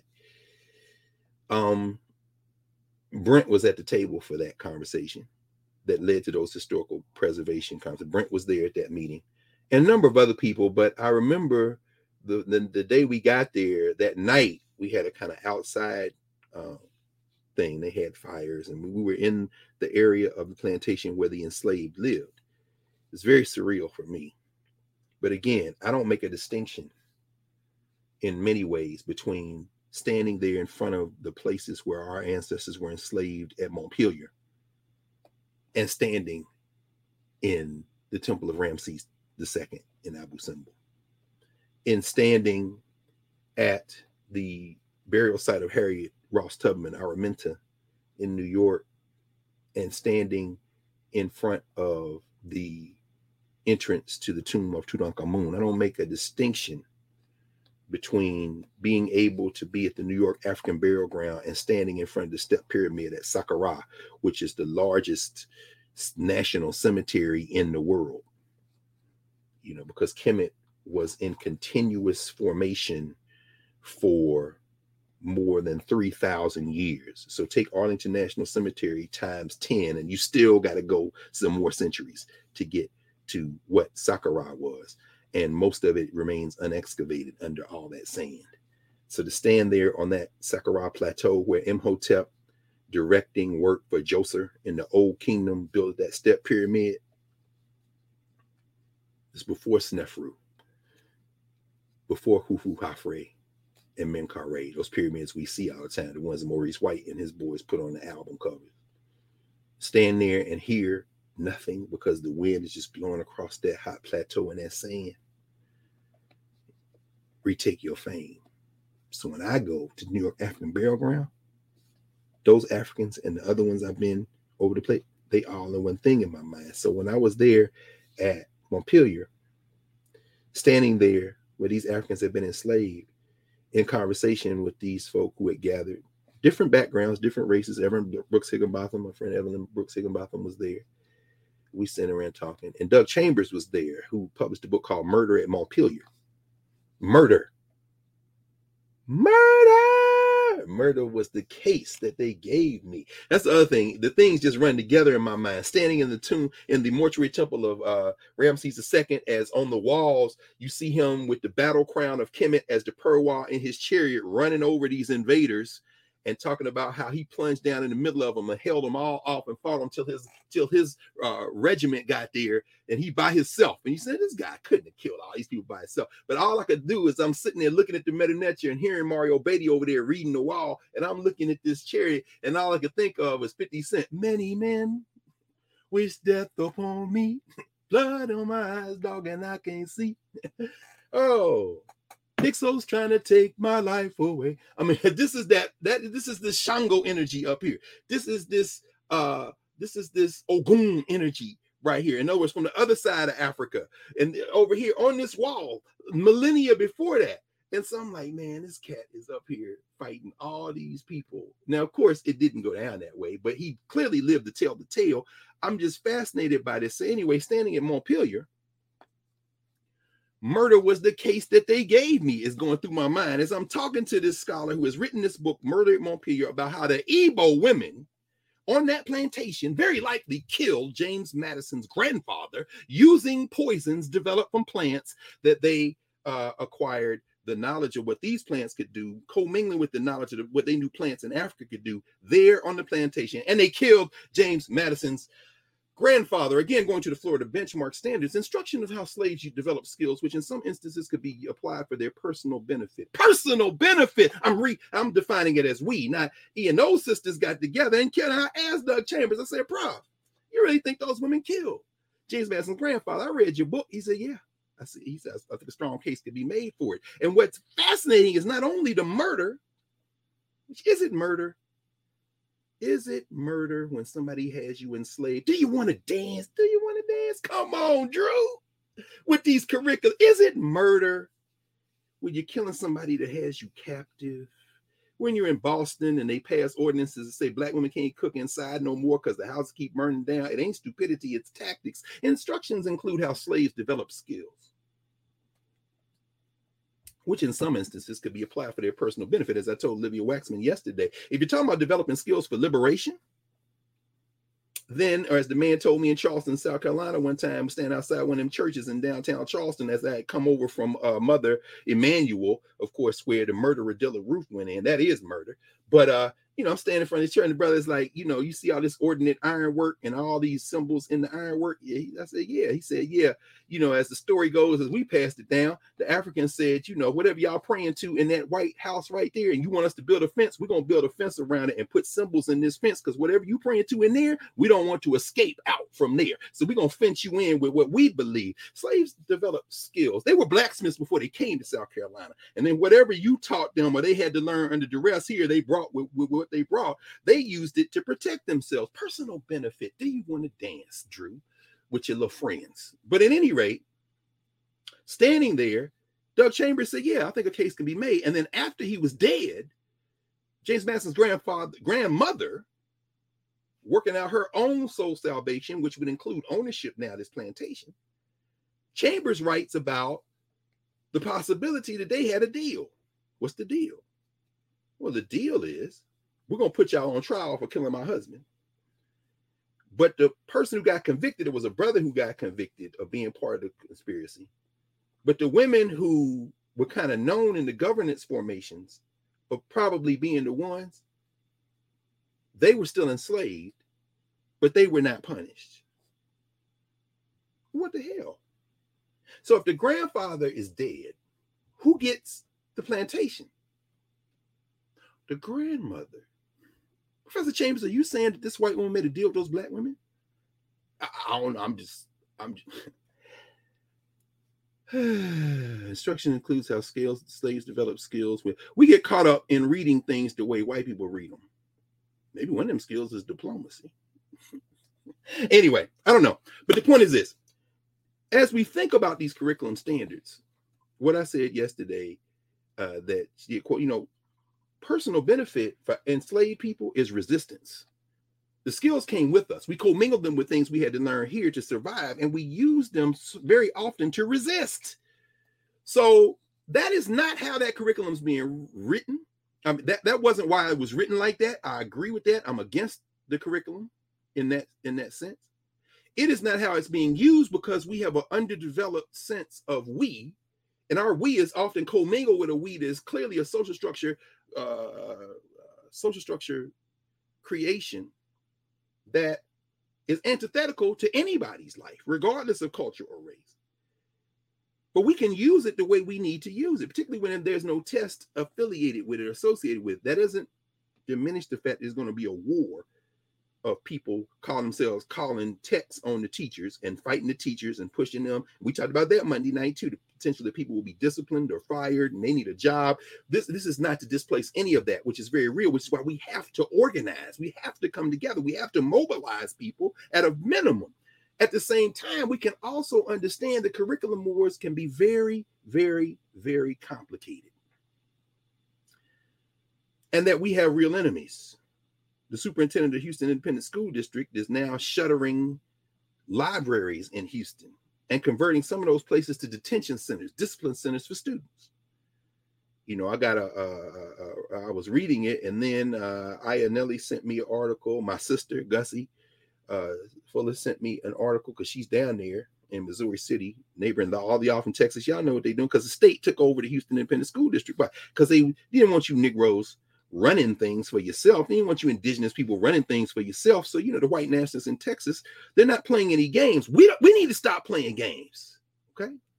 So I want to spend this final little part tying things together a little bit and doing it in a way that kind of maybe helps make a sense of, you know, what we're talking about. Yeah, Roxanne, I'm looking in the Nubia chat. Diplomacy is definitely innate for us. Diplomacy in Virginia, in the late 18th century when you are enslaved is a skill that you're going to have with a white woman whose husband and her got you enslaved and somehow you live to tell the tale after killing her husband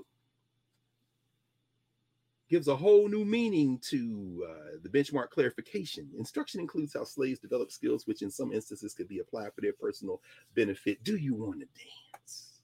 Do you? Because I can make you dance if you want. All right one of the things I wanted to talk about this morning, just for a little bit, and we've already kind of laid it out, but I want to tie things together very clearly now, is um, why Kemet? Why go to Kemet? Why go to Egypt? People say you're going to Egypt. Your people are not from East Africa; they're from West Africa. Okay, here we go.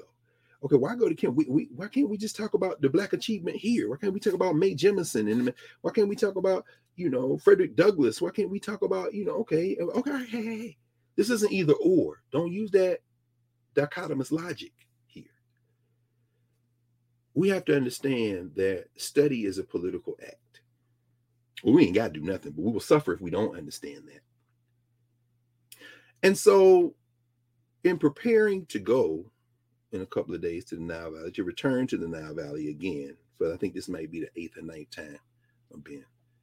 Never with a group this large and so many good and grown folks you know, COVID rewrote everything. We have jailbreak, we've jailbroken the university concept. And this is why in about two minutes, all this is going to become a little bit clearer, I hope. The whole concept of how the universities and the kind of hierarchical nature of education in this society and human society, unfortunately, in the so-called modern world, contemporary world, has shaped the way we think about things. This is why what we're doing is so important. And this is why traveling together with an intergenerational group that is anchored and centered in good and grown adults, but we'll have some children too. With people from all over, there are people traveling. Jack Cole coming up from South Africa. We got folk coming from Europe. Cat Adams is going to come across with Sister Micaiah. They coming from West Africa to East Africa. All this convening together gives a different energy. Everybody's bringing their brick to have conversation as we are going through these spaces. Some of it is about ritual of return. It's why people go to the Cathedral of Notre Dame, the Cathedral of Our Lady in Paris, the place of Isis. So, of course, you got to go. Now, when you're ready, we're going to take you to a, new, a late period site, an island. That would be the island where there is a temple to Aset or Isis, at a place called Philae. And when you stand there, now you understand where Notre Dame got it from. Ooh, my goodness. And you can go back to Notre Dame.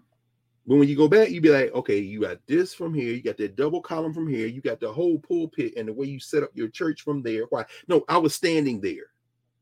You can't, no, you can't, I can't be fooled by CGI or AI or any other kind of eye. I was literally in the place. So when you take the bus trip with all those young people to Washington D.C. to see the Washington Monument and Lincoln Memorial and all that kind of stuff, yeah, I was at Waset. So now I know where y'all got it from, and don't say you didn't, because we will trace from the day they built that to the day you built this chapter and verse. Do you want to dance? Because I can make you dance if you want. This is the threat. Why Kemet is a threat to the illusion. Today's New York Times. No, not today. Not today. Today was my man Charlie Blow. Charles Blow say, let me see. This is Friday. This is yesterday. Where did Charles Blow? Where's that Charles Blow? Oh, come on, son. Let me see. Y'all give me a second because Blow. Ah, here we go. Today is this is Charles Blow today, and I, I think Charles Blow wrote an excellent article in today's. You know, brother Blow. Charles Blow says Last week, Florida approved an overhaul of its African American history standards, including guidance that middle schoolers should be instructed that slaves developed skills which, in some instances, could be applied for their personal benefit. Outrage ensued, including from Vice President Kamala Harris, who blasted the standards, saying, "quote They insult us in an attempt to gaslight us." End quote. She's right, Charles Blow writes, but I think the project underway in Florida is far larger and far more consequential than many comprehend. The insult to Black people and to the country is incidental. Hmm? In the same way that Donald Trump made his bones as America's white nationalist in chief, Governor Ron DeSantis of Florida is trying to make his as the country's chief Christian nationalist, a subset of white supremacy that holds that God has ordained America as a Christian nation and that its ideals must be protected from the encroachment of pluralism, racial, religious, or otherwise. In February 2022, in a speech at Hillsdale College, a private Christian school in Michigan, DeSantis said, Pull, Put on the full armor of God, stand firm against the left schemes. You will face flaming arrows, but if you have the shield of faith, you will overcome them. And in Florida, we walk the same line here. Okay, I'm going to keep going, but let me pause here and say, Remember Hillsdale College? We talked about this two years ago when, just as Trump was going out the door, he, they released the 1776 Commission report about America and its values and that kind of thing as a kind of counter or challenge to the 1619 project. And, if you remember at the time, if you go back and look in the archive, you'll see in my mind, 1619 1776, the same number. Because until you can distinguish between the cultural meaning making, the ways of knowing, the use of science and technology, the process of passing movement and memory through time and space between African people both in their specific cultural formations and how those formations commingled through the process of the collective traumas of enslavement and colonialism. Until you can make that distinction, until there are some clear definitions or some clear ideas about how different people look at different things, then simply having an ordinal reclassification, as Jacob Cortez would say, 1619 is before, it's before 1776. This is the real founding. Okay, my question is why would you want to uh why would you want to buy in so deeply to a founding date for the colony criminal enterprise.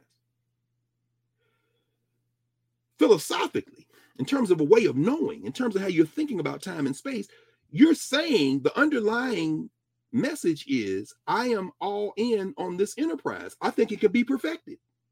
Once you include me, once you treat people more humanely. But what you're doing with every iteration of saying something like that you are literally fighting back against the idea of the thing that you're trying to now be included in to transform. Can you transform it without destroying it? The answer is no. You cannot. This is why the see curriculum are political documents. They are statements of ways of knowing. They are statements of movement and memory. They are statements of cultural meaning making. They are statements of governance within a different social structure. You can't fix it without challenging its underlying assumptions. Michael Apple calls it the invisible curriculum. My man Jelani Favors down in North Carolina A&T when he talks about how people push back on that at some some black people at black colleges, you know, the, the second curriculum. I mean, their curriculum are political documents. When Charles Blow says that these guys are white Christian nationalists, because you can't even call them Christian nationalists. Why? Because personal benefit. Go ask Jesus Christ about personal benefit. Personal benefit. He would not come down from the cross just to use his skills for his personal benefit. He decided to die just so you can't be a Christian. Come on, Reverend Wright. Reverend Dr. Wright. Only reason I'm talking now is because you in the chat, but I would much prefer you or Freddie Haynes take this, or Bishop Bishop Kamasi Nelson, you know, or or, or uh, Bishop Albert Clay, I'm, you know, whose granddaughter now is getting ready to graduate from Howard in a year to a son, grandson in Morehouse, Pearl Clay's kids. But the point is this: I would much prefer one of y'all do this, Bishop Vashti McKenzie. But but the point is this: personal benefit and Christianity are oxymoronic if you're taking it from its founding ways of knowing not from the way the Romans snatched it for personal benefit. Shout out to the Pope, except Francis. They don't like him. Why? Because I'm trying to expand this. Anyway, the point is this. You got to say white Christian nationalists. And what Charles Blow is saying in this article is that this whole contretemps is about white Christian nationalism. It ain't even about black people, really. It's about a way of knowing that props up this hierarchical oppressive system. And that system will tell women to go somewhere and sit down, say slavery's okay, and don't say it don't, because y'all be real Old Testament when it comes to you keeping your thing, white Christian nationalists, the Klan riding high. He goes on at the end, he says, insulting black people may be an effect, but it's not its ultimate name, aim. As Anthea Butler, professor of religious studies at the University of Pennsylvania and author of White Christian, of White Evangelical Racism, the Politics of Morality in America, told me, Christian nationalists don't care about insulting black people. They're on a mission to establish a pretension of naivete to absolve whiteness of guilt. Kind of sounds a little bit like what our brother and friend Mike Harriot wrote in The Root the other day. It's about whiteness, not blackness. As she put it, we are just pawns to their narrative of how they want to make greatness. Sure, absolutely. But yesterday's New York Times had an article by this guy, one of the chief architects of this mess, Christopher Rufo. We know the name Chris Rufo. Y'all publishing Rufo in the New York Times. Of course, the New York Times is a social structure paper. I prefer it in the Financial Times, some other things, because the Financial Times will at least keep you aware of how the criminal enterprise is unfolding. Again, y'all see why we over here having a conversation in the U.S., those of us on the continent of Africa and other places keeping track of what's going on in Africa. You saw you just had a coup d'etat in Mali. Well, they also had uh, a big meeting in St. Petersburg called the Africa Summit.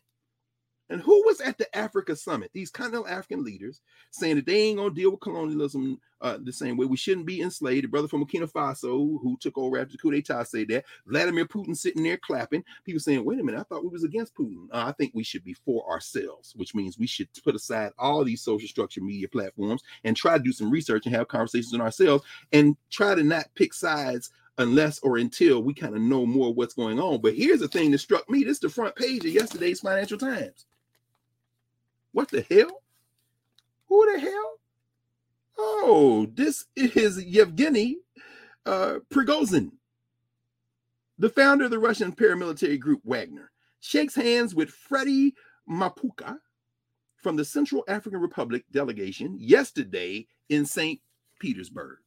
That's the guy right there with all the militaries in Africa, backing a lot of the people who are doing the coups, putting the French out, and they saying French not gonna be the official language no more. How do you make sense of this? Conference call. Exiled Wagner boss appeals at sidelines of Africa Summit St. Petersburg. We better slip. You can't trust any of them. I would trust these papers before, and by trust I mean I get more information from them. The, but but the New York Times said we got to be even-handed. So we're gonna give space to the white nationalist Christopher Rufo who is a senior fellow at the Manhattan Institute, who is helping to lead this charge. He's the one who, uh, one of the ones that um, the governor of Florida appointed to be on the board of one of the Florida universities. This is the new college. He's on the board of that. But here's what I'm gonna go with this as we kind of tie this together. Rufo writes this whole article called University DEI Efforts Work Against Liberal Education. So K 12, you got these standards, which Charles Blow is saying is part ideologically of this white Christian nationalist move to render a concept of America that is very true to its founders and origins, even though many of its founders were not Christian deists, really. But philosophically, this, this centering of the individual personal benefit, the, the, the cultural assumptions in white Christian nationalism fit comfortably for interpretation in the cultural assumptions of the settler colonial logics of the English, of the French, or the Spanish, or the Portuguese, even though the French, Spanish, and Portuguese are going to cluster together more closely than the English, ultimately, as they resolve some of their tensions or at least incorporate them on this side of the Atlantic, wrong side, of the Atlantic, what you might call a melting pot thesis, the melting pot melts them into white. And as Thurgood Marshall famously said in his descent from Bakke, the Negro didn't get melted down. Thank God, Du Bois might say, because if you melt the Negro down into that, which is what we were talking about last week, assimilation is annihilation. Because if you lose your cultural self, you lose any shot at changing the fundamental terms about which this settler state has been created. In fact, the contemporary world, you've got to contribute your unique ways of looking at the world to the larger human conversation, which is why I say 1619 and 1776 is the same date if philosophically and culturally you have abandoned some of the things you brought with you, some of those uh, skills, which are also cultural meaning making, which you use to resist for your personal meaning collective benefit. If you abandon that, then yeah, I see why you got problems with this Florida curriculum because you don't have no place to stand. You don't even remember enough to resist. In fact, you are not your ancestors at that point, and you damn sure ain't their wildest dream. Rufo writes Academia is in the midst of a generational turmoil. Blue states such as California and Oregon have recently transformed their public universities with expansive diversity, equity, and inclusion programs that have profound implications for admissions, speech, hiring, and scholarship. Red states such as Florida and Texas have recently passed legislation abolishing them, concluding that the programs have that have sprung up to execute DEI promoting uh, promote a stifling orthodoxy that undermines the pursuit of truth. He says he goes on. I'm, I'm gonna get to the point because he talks about he gives his bona fides right? He's a senior fellow at the Manhattan Institute. Going to be important. Let me put my time wrong. Going to be important in about five minutes. Keep that in your mind, Manhattan Institute. He uh, was recently appointed by DeSantis as a trustee of New College. They're trying to have this model college for their white Christian nationalist belief. This is what he says. He says the most significant question looming over this debate is one that unfortunately has rarely been posed by either critics or supporters of DEI programs. What is the purpose of a university? For most of the classical liberal tradition, the purpose of the university was to produce scholarship in the pursuit of the true, the good, and the beautiful. The university was conceived as a home for a community of scholars who pursued a variety of disciplines but were united in a shared commitment to inquiry, research, and debate, all directed toward the pursuit of the highest good rather than the immediate interests of partisan politics. I'm going to summarize this. I'm not going to read through this whole thing. I just want you to know Christopher Rufo, a right winger who the New York Times gave real estate for yesterday to have a conversation about his perspective, which I embrace because I don't have any investment in the New York Times. I'm glad they're letting everybody talk. Some people losing their minds, but that's because they think somehow the New York Times is for them one of these days we're gonna figure out. But there ain't no such thing called the United States as a nation. And the people protect their interests. But the reason I read this because Christopher Rufo's challenges, he's talking about uh, classical education. By classical, he means white. The curriculum in Florida K 12 is centering whiteness, as Mike Harriot wrote, and the blackness they want to bring in is an accessorizing blackness that reinforces those fundamental values individualism, free market capitalism, profit, you know, all these kind of things. Okay, fine. But here's the problem the problem ain't them, the problem is us. The problem is when we accept that and then argue as if somehow we got some shared understanding of what we're talking about. We don't have a shared understanding. Rufo's argument is that you should eliminate diversity and then people would just earn their way into the conversation and the teachers and the students anyway should be the ones driving it, not the administrators. But he don't even mean that because they're trying to get rid of the teachers and administrators at that very same University of uh, Florida where Ken Nunn taught, where Priscilla uh, Nunn taught, who went with us to Kemet, of course, who's uh, uh, uh Nefertiti's father, Asa Hilliard leading that and, and, and Ken's son-in-law, uh, father-in-law leading that that very same university had five recent openings in the African American Studies department. My man Dave Canton chaired that department down there. My, old buddy from grad school, and they can't get black people to come. People boycotting Florida. People, but as we talked about on Monday night, the people in Florida are resisting from within, and we need to be able to support them. Even as we make these broad political gestures, we have to understand that we're not going to give Florida up to you because we can make you dance if we want.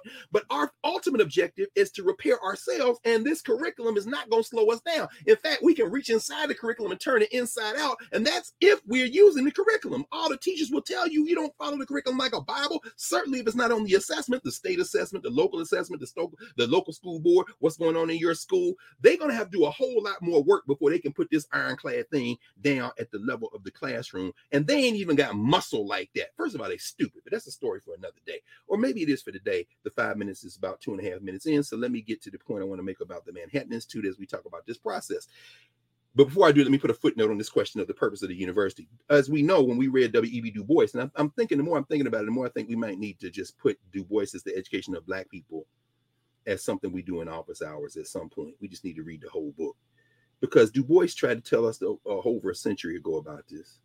In speech after speech after speech, what is the nature of education? What is the nature of a university? When we go to the tomb of Ptah in Giza on the Saqqara Plateau, when we see Ptah when we think about the phrase Medu Yawu, train your replacement, creating a staff of old age, the purpose of education is to replicate your society in the next generation, to hand on that work. Well, since there is no such thing called the United States of America as a broad national idea that we all share, the curriculum wars are wars over how you can perceive this society because one of the functions of education is socialization. This is why the wars are so viscerally fought, particularly among politicians and academics and folks who have not been in the classroom. In fact, what I told Livy yesterday is the farther you get away from the classroom, the more confused you get about what's going on in the classroom.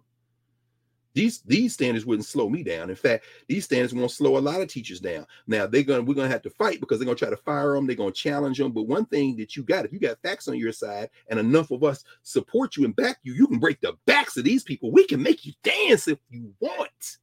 But the point is this: in this process, what Rufo is saying, his definition of university is different than Du Bois's. Du Bois said our universities must ground in our culture. They don't. The problem of DEI at HWCUs, at PWIs, at predominantly white institutions or historically white colleges and universities, that's a problem of them accentuating the, the framework that they the way they see the university.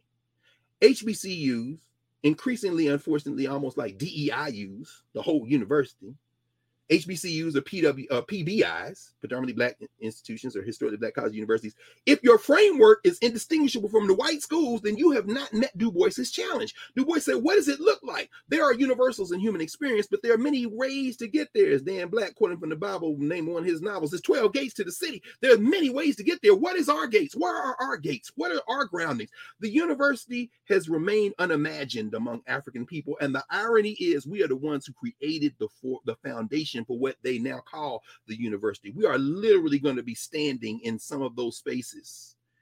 We're going to be standing in places where the scribes gathered. And this is the foundation for anything Bologna, Oxford, Cambridge, Harvard, Yale. Yeah, now they got their own spin on it, which is what Du Bois says they should have. But what is your spin? Where is your mosque at Sankore at Timbuktu? Where is your concept of the higher education space? What we've done by jailbreaking the university is clear the space for us to remember, for gathering the momentum of memory so we can set ourselves again. And that setting is not a hierarchy based on test scores and grades. In fact, Lani Guinier, before she made transition, her last book was called The Tyranny of the Meritocracy Democratizing Higher Education in America, Lani Guinier, 2015. And what she says in here is if you go to college or university in the United States, she said once you get past the first year, maybe two, your test scores and grades aren't really what marking your achievement. What's marking your achievement is your performance in the space that you're in, and that the key to successful learning is collaborative learning, is learning collectively. She said, I even propose that students take tests together work collectively. Well, that speaks to what Du Bois said. He said, I saw a perfect system of education in Africa. Everybody was in a circle working together, the elders helping to guide and teach, and the young people are learning, everybody's moving together. Collective learning. Well, that blows the doors off of this idea of rat race, survivor based, you know, uh, voted off the island type individual test score and grade based achievement. But guess what? That is what allows the hierarchy to replicate itself. And that's what's replicated in these Florida standards. Individuals, individuals. Instruction includes how slaves develop skills, which in some instances could be applied for their personal benefit. Yeah, you had individuals. You sure did. Harriet Tubman was an individual. And then she went back and got 300 more individuals. Son, what are you talking about? You had greedy individuals. Certainly, Europe, Europe has no uh, monopoly on individualism. So you're going to find examples like that. But for every example like that, you're going to find many more examples under the duress of resistance where Africans collectively came together and resisted and used personal benefit did not mean their individual benefit alone. It meant collective. And so when Lani Guinier is talking about rethinking higher education, she is presenting a challenge to Christopher Rufo's idea of the university, as is Du Bois. And so let's turn finally to this person of curriculum. Oh, oh, one other thing, Manhattan Institute. My five minutes is up. Christopher Rufo works at the Manhattan Institute. So I'm digging through Manhattan Institute, Manhattan Institute. This is a book that the Manhattan Institute published in 1994. Let me make sure. I think it's 94. Yeah, February 1994. It's called Alternatives to Afrocentrism the Center for the New American Community, Manhattan Institute. Linda Chavez, some of y'all remember that name. John J. Miller, they call something called the Center for a New American Community. The Manhattan Institute was founded by some millionaires and billionaires to come together. These are the people that were on their board at that time in 94 Linda Chavez, John Miller, some of these names. Michael Meyers was a prominent Negro. You see him in the New York Times every once in a while. Albert Shanker. Oh, we should talk about Ocean Hill Brownsville. Some of y'all know what I'm talking about. Abigail Thernstrom, uh, Thernstrom, another big critic of affirmative action. Albert Shanker, because I talked about Shelby Steele, of course, uh, who's against affirmative action, that kind of thing. Wrote the um, the uh, content of our character. But look at the essays, because this is the point I want to make. What we're seeing in Florida now, all this I'm against CRT stuff that we're seeing, the anti-CRT stuff we're seeing, this is another iteration in what Jacob Carruthers would say the, is the long intellectual warfare against our people. It is a continuing response to the wars that took place after the end of apartheid, Jim and James Crow in this country. In the 1960s, the Black Power movement, the Black uh, aesthetic movement, the Pan Africanist movement, the, the, the, the, the creation of space where African people began to define ourselves, our values, and bring them into those learning spaces. And they created real challenges against this Western system and they continued to strengthen through the 1970s. And by the 1980s, full blown conflict breaks out. These are the curriculum battles. This is the things we talked about before when I talk about Arthur Schlesinger, the disuniting of America. This is when I was coming of age. So, President Hunter, you asked me about, you know, standing in the right side of the Atlantic as 31 year old in 1996. By then, I had been about a decade involved in this as a student and as an apprentice of many of the people who they were trying to crucify Jacob Carruthers and Leonard Jeffries, Maulana Karenga and Molefi Asante, Marimba Ani and Vivian Gordon, all the, just you know trying to crucify them. Why? Because they these are mostly university battle, but then they get involved in K 12. Some of y'all were around for those battles. And what you see here is these people funded these Negroes to come and attack the question of African centeredness. You got Gerald Early, who's always be relied on to do that. The anomaly of Afrocentrism. Wilson Jeremiah Moses, who I sat with one time, had a lot of respect for John Clarke. He writes an interesting article called In Fairness to Afrocentrism. What he says is that the Afrocentric movement must be understood as a variety of utopian or millennialist movements, although the Afrocentric utopia is in a romanticized past rather than a chiliastic future. Afrocentrism is not a new movement. He goes on. He wrote a book called Afrotopia. That's very interesting. I still, but but I, you know, Wilson Jeremiah Moses is a beast. Wilson J. Moses is incredible. Also, in some ways, a Europhile, and I think he's also very careful and nuanced because, see, this is what the enemies of African-centered thinking and work do they go find the people with the most flawed arguments and use them as a proxy for everybody else. There's certain people they don't mess with. Let me quote Jeremiah Moses here on page 18. He says, In defense of Afrocentrism, it must be observed that the father of contemporary Afrocentrism, Cheikh Anta Diop, let me pause here and say this ordinal classification, father of this, mother of that. I dispatch, no, don't, mm, don't do that. Cheikh Anta is an outsized influence. When Jacob Carruthers goes to see him in 1970, I think it was four, where they went over and Cheikh Diop said, You got to study the Medu the Egyptian language. We're all studying Egyptian language in some ways because Cheikh Diop told Jacob Carruthers to get back over there and learn that language, which he went over to the uh, Kemetic Institute with Rickety Wimby and Roosevelt Roberts and Yvonne Jones and others. And they began, uh, Joseph Ben Levi, and they all, many, all of whom have been to Kemet many times they began to study that language. And we study language now because there's a bridge that's been built. There's an intellectual genealogy. Most people critiquing Afrocentrism, if I wrote Afrocentrism and uniliterals on their forehead, they could not translate it. We can make you dance if you want. So before you open your mouth, start talking about hotels, hotel, yeah, okay. You don't even know what you're talking about. And now, because you don't know what you're talking about, you arguing with Andrew DeSant, uh, uh, Ron DeSantis in and start saying Andrew Gillum, because if he had just let them keep counting the votes, we might have had to deal with this in the first place. But at any rate, you are dealing with Ron DeSantis because you don't know enough to fight back. The war in curriculum is about gaining enough of the momentum of memory to be able to displace this propaganda, this ideology that Charles Blow is talking about. We're coming there, about to come in for a landing. So uh, he says that in his book, Civilization of Barbarism, Cheikh Anta Diop demonstrates a respect for the concept of cultural literacy. He is opposed to the vulgar type of black culture that had has been dominant since the Harlem Renaissance of the 1920s. I don't uh, uh, don't do that. Don't do that. Wilson Moses, maybe he didn't know that Cheikh Anta Diop, shortly before he made transition, came to the United States, came to the Nile Valley Conference in Atlanta in 1984, held by the study groups, many of whom stopped with many people who went to Kemet many times. The great Larry Obadele Williams, of course, Asa Hilliard, uh, uh, Na'im Akbar, uh, my man LeGrand Clegg, who was there, um, Charles Finch, who just wrote another book, Nile Valley Civilization. So maybe Wilson Moses didn't know how much Cheikh Anta Diop was in concert with the Africans of the diaspora, but I'll give him grace on that because again, he's a beast of a scholar, and I know he's writing politically for a billionaire-funded outfit called the Manhattan Institute that's still creating chaos with Chris Rufo in 2023. Anyway, he says Diop is also suspicious of the sentimental black cultural nationalism associated with Leopold Senghor and the French Negritude School. I'll give him a little bit more space there. Here's the point. Like the late African American critic Sterling Brown, who we talked about many times, Diop condemns the treatment of black folk as jazzy, exotic primitives and erotic barbarians. Afrocentrists resent the tendency to define black culture in terms of primitivism grafted onto decadence. Diop's ardent followers are also opposed to the profane, scatological variety of black ghetto culture that is associated with gangster rap, signifying monkeys, and playing the dozens, word games based on ritualized insult the Afrocentrist, dreams of appropriating the high culture of classical civilization and disdains the low culture of gangster rap. Although some may defend Two Live Crew on First Amendment grounds, few are sympathetic to the proposition that Two Live Crew represents Black culture. Most Black nationalists, including Black Muslims and Afrocentrists, insist to their credit that gangster rap must be understood as social pathology. Unfortunately, many of these same Black nationalists have undermined their credibility by their fundamentalist anti intellectualism and their paranoid ravings about the Iceman inheritance, Jewish conspiracy, and melanin theory. My man, you are doing the most in that paragraph.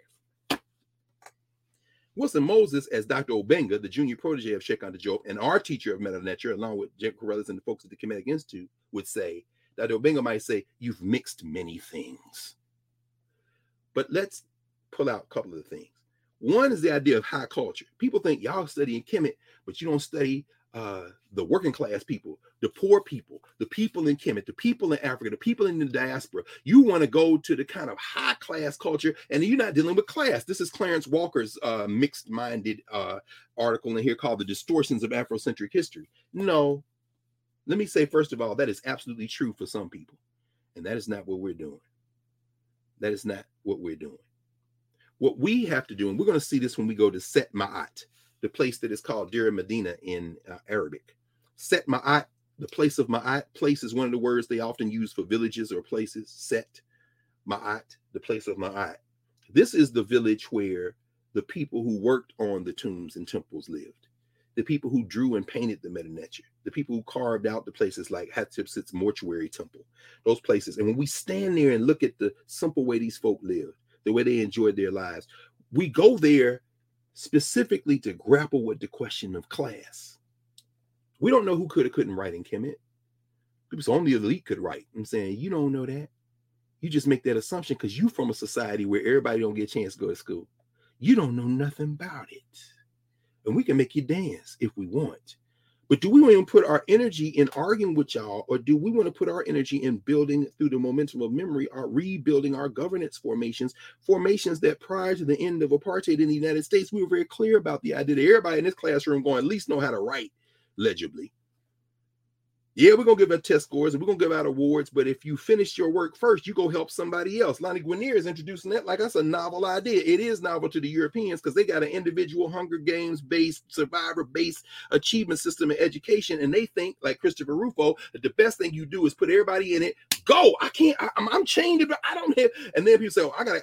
I want to do is take chains out. I want to do take chains out. And then you come running into the curriculum somehow. Like your problem is not the curriculum construct and the ideology theology necessarily. Your problem is you ain't in it enough and you got a couple of words you arguing about. No, philosophically, you got to change the way of knowing. And what we are faced with with things like alternatives to Afrocentrism is they know this is a problem because the people they're talking about ain't paying no attention to them. They're trying to seize, reseize the control of power for people who are jailbreaking, who are escaping, and right or wrong.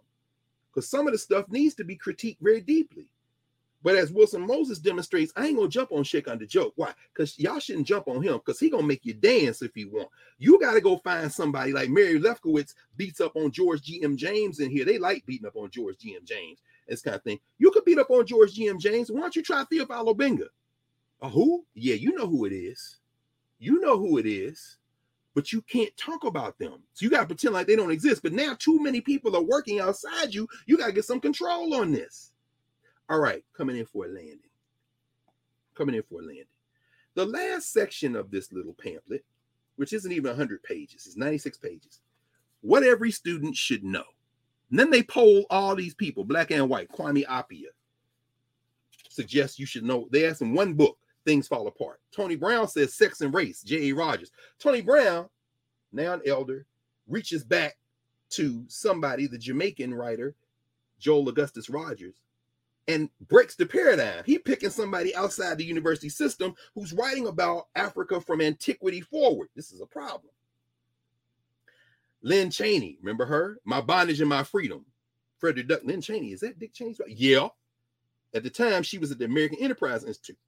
She says, I picked Frederick Douglass. They, they like that notion of the heroic individual. Principal Joe Clark. Mr. Clark. Yeah, Mr. Clark said, the content of our characters shall be still. Again, that that kind of austere. These people need to be brought in line. Joe Clark might say a lot of that rap is pathology. Okay. Skip Gates, Henry Louis Gates, The Souls of Black Folk. Really? Nathan Glazer, United States, his nigger history, the history of the Negro in the United States, E. Franklin Frazier, and From Slavery to Freedom, John Hope Franklin. I'm not going to read all these because there are a number of them, but I will make an interesting observation because Glenn Loury in here, Andrew Hacker, Michael Meyers, of course, Carol Moseley Braun, who suggests The Sneetches by Dr. Seuss. Senator Carol Moseley Braun. Wilson Moses suggests three books The World in Africa by Du Bois, very good. Three Negro Classics by John Hope Frank, which is Up from Slavery. I forget what uh, Souls of Black Folk and one other. I forget. I, mean, I think My Bondage and My Freedom. But he suggests Lerone Bennett before the Mayflower. Ooh, ooh, there's some line here. Before 1619? okay, he's not alone. Who else suggested that? Mm, I like that what Diane Ravitch said. She said the Dictionary of American Negro Biography. Um, somebody else. I'm not gonna go through it. And, and let me let me just look here. Juan Williams says Invisible Man. Um, yeah, no, I'm good. Uh, there was at least one other person that did uh, Frank Yurco, who was their favorite pet, who would try to say, I'm an Egyptologist and I'm saying there's a way to study Egypt, but you don't need to do what they doing because race, the Egyptians wouldn't have known race. We're not arguing over whether Egyptians would know race. We're not going over there looking for black as a racial construct. We're looking at the culture of African people. Don't dance. When we go in the Cairo Museum and you see them uh, human hair wigs that they shave their heads and then use the hair to create wigs because it's hot over there. They can take all their hair off and put their hair on, and their hair look like the hair on our heads. That solves that, Frank. Come on, Yurco. Carruthers wrote a whole pamphlet called Carruthers on Yurco. He could make you dance if you want, but he says the legacy of Egypt. Very interesting. But the reason I'm raising this because this same Manhattan Institute, where is, is one that Rufo works at now, they're still after it. Now, coming in for a landing, the AP course, Advanced Placement Course in African Studies, tries to bridge the gap. The criticism of the AP course is African Studies course is that uh, Robin Kelley never made this criticism. They deal with ancient Africa, they deal with Africa, then they skip over Black Lives Matter and intersectionality and stuff. And they tell no, first of all, they don't do that. Second of all, Robin knows better than this. He's written about this as well. The reason we go to Kemet, the reason we talk about ancient Africa and tie it to the rest of the continent of Africa and then to the Africans who were taken out of the Africa is because it is a fluid, sometimes contradictory, but necessary reconnecting to understand how Africans have been in the world from the origin of humanity to now. We go there. This is what Asa Hayes is writing about in his essay, Why We Study Kemet, so we can ground ourselves in uh, uh, ways of knowing, in uses of science and technology, in cultural meaning making that allow us to reclaim the momentum of memory, something we have been doing, by the way, for a very long time. And the AP course tries to do that, but the challenge the AP course does is that it hasn't built the cultural momentum of memory. It's more chronological.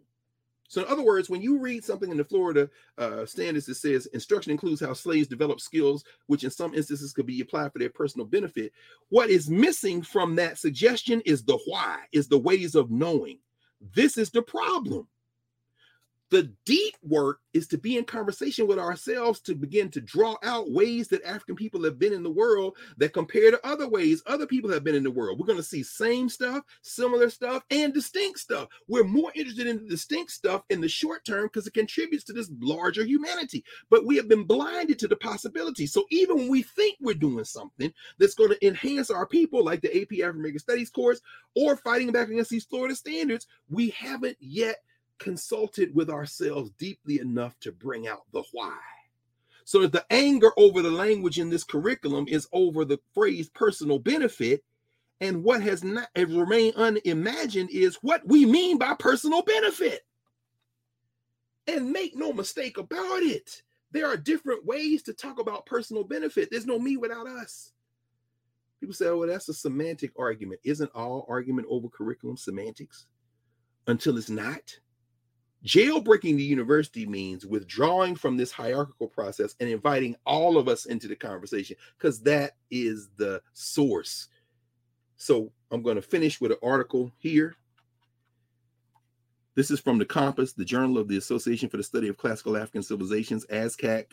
Um, these are in print, volume three, issue one. And we were very deliberate about putting these in print because we wanted a print version of these to go along with any electronic versions. Jacob Carruthers has a 60 page article in here The Wahemi Mesu and Pan African Historiography. It is a chapter in the larger work of the African World History Project that we have. And what he says in this article is very clear. And I'll end with this there are three points.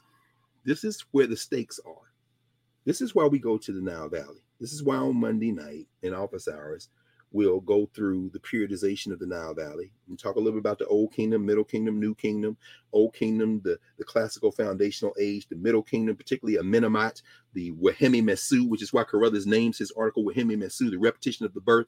When you find yourself in times of trouble as a society, you try to go back into your memory for the things that are good and bring that forward informed as well by the things that have traumatized you and that you have suffered so you don't make those same mistakes. When you're writing curriculum, the curriculum in the United States is anchored in the settler colonialism. So the founding, grounding assumption of any U.S. curriculum is displacement of the Aboriginals, which is never mentioned.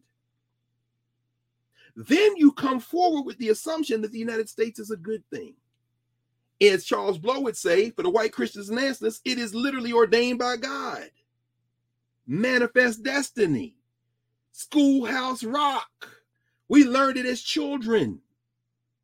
The traders, trappers, and the settlers, the politicians and the peddlers, they got there any way they could because they coming west.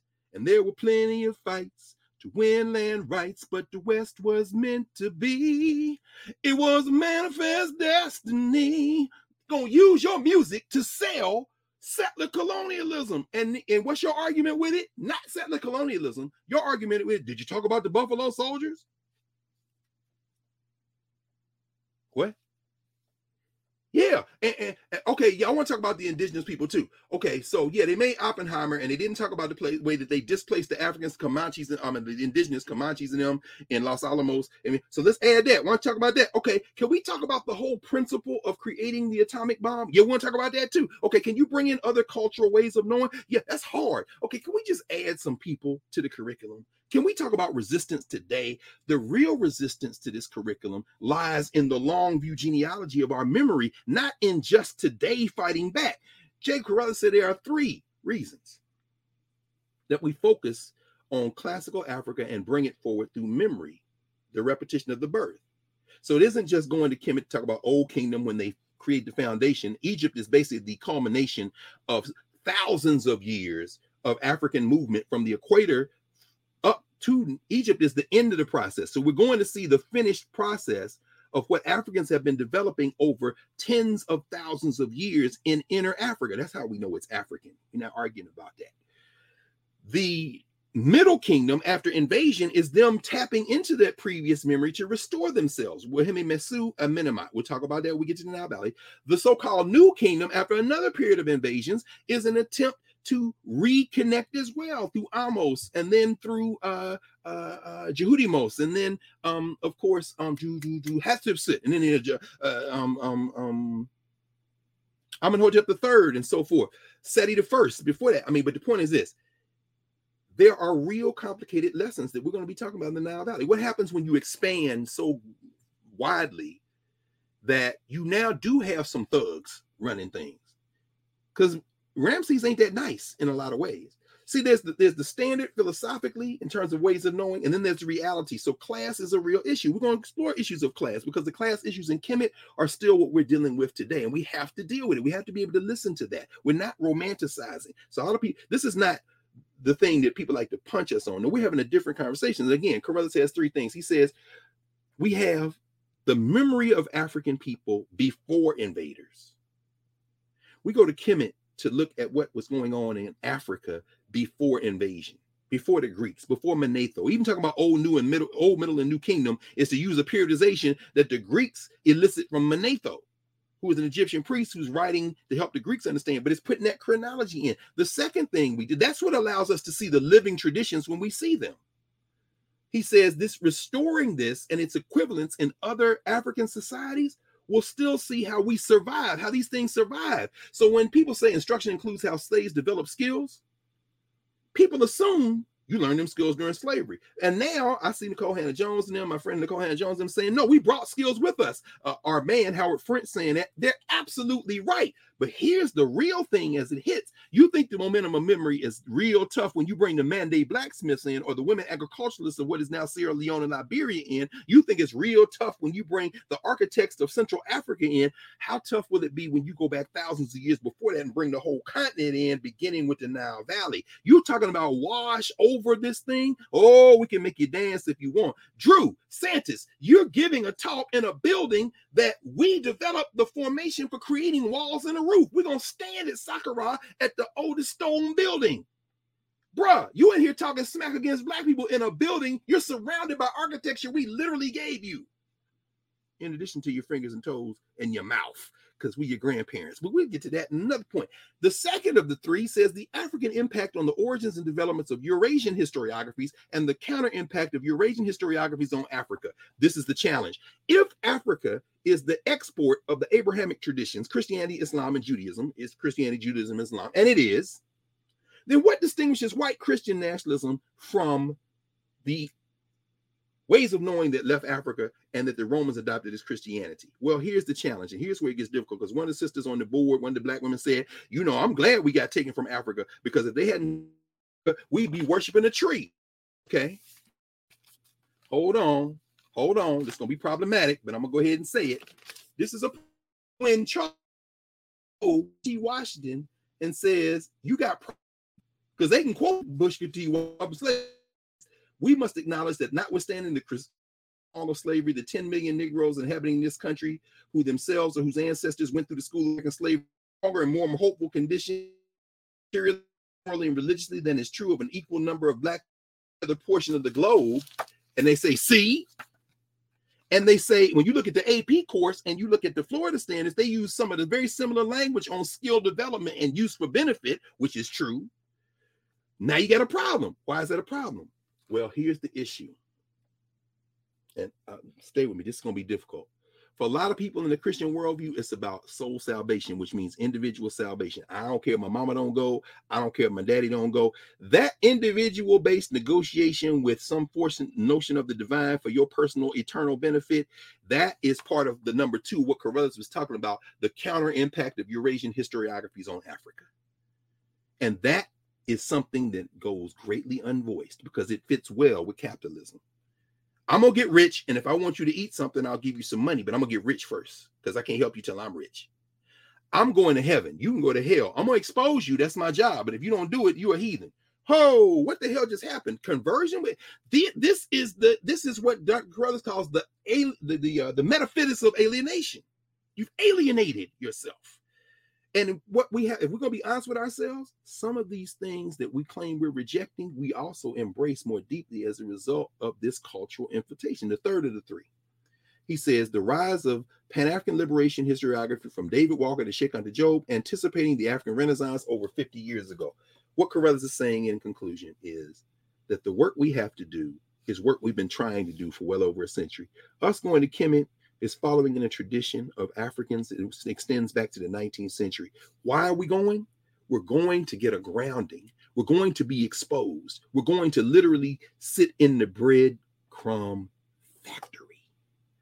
And having done that, the more we study, the more we talk with each other, the more we develop, the more we can reclaim the momentum of memory. And then we don't argue over words in a curriculum.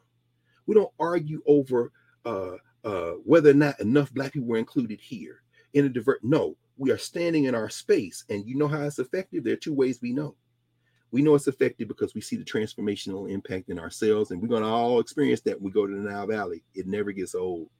And the second reason we know, which is a much more diminished reason, but important nonetheless, is that when we start doing that, that's when you see the open enemies of our common humanity lose their minds because we're no longer enslaved and we have developed using our skills and talents for our personal, meaning collective benefit.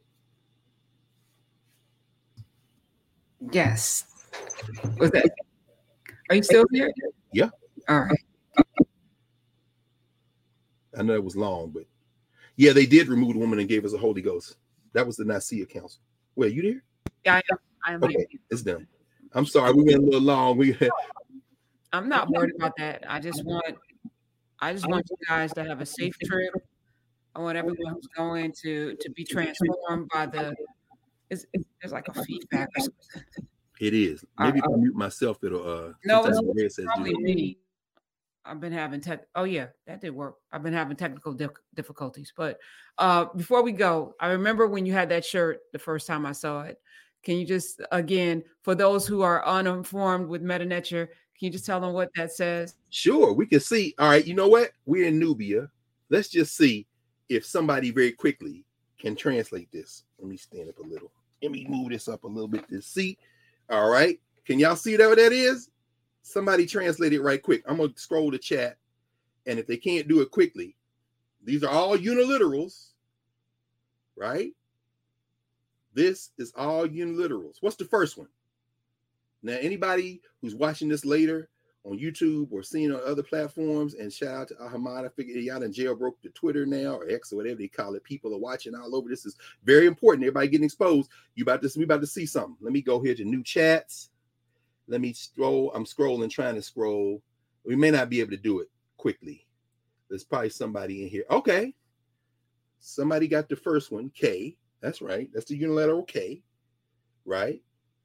This is the uniliteral, the flowering reed, I, I, I. This is uh, the owl, M. Owl is seen also as a figure of wisdom of sorts, but M, well, there are a lot of other grammatical rules, but uh, K I M. Uh, the other thing is they're not vowels in Medu Neter, so this would be a soft vowel like an I. Kim, Kim, then the Egyptian vulture, which is a soft vowel. There you go. Angela, Angela got it. Angela got it. I mean, Shanita got it. Shanita got it. That's right. There she said it. Ah, ah, Kim. This is the uh, uh the the the bread loaf, t, the cake. T. Then this you can't really see it closely. I put it up on the this is the uh an H, almost like a uh an enclosure for it, like but you but they got they, they sewed it in without making you can't see how it traces here, almost like a maze. Uh-oh, almost like a maze. You can't see the lines here. Come on. Then here is the double slash, which can also be the double flowering reed, depending on what you see. So this is E. So together it's k, e, m, a, E. Kimati. Kimati. They got it. They got it. Lamar got it. Kimati. That's my uh, Gikuyu name that Kwesi Nelson, uh, a Yoruba priestess, gave me at Kwanzaa in Nashville in December 1987. Uh, the great Kwame Leo Lillard, for many years now, an ancestor who convened the Kwanzaas in Nashville from the time we were kids uh, through now. Then Umar Jate, the great Umar Jate, um, who uh, did it for many years, he and his family. And now they continue. So people talking about Kwanzaa like, oh, it's like Juneteenth. Well, no, nobody knew about Juneteenth. Come on now. Everybody knew about a lot of things that you don't know if you don't know about no governance. But she gave me that name. It was not a name I picked for myself. Um, it is a Kikuyu name. So um, Baba Adesoje may know, I know, and Duke them would know, and Kiswahili. Oh, not Kiswahili. Well, Kiswahili too, but in in uh, uh in um, in East Africa, you would know that name means searcher, provider. So she said, you know, there's an elder who had been watching me for a long time. Earnest provider. That's right, Kimmy. Well, I knew it. So you knew it. That's right. That's yeah. right.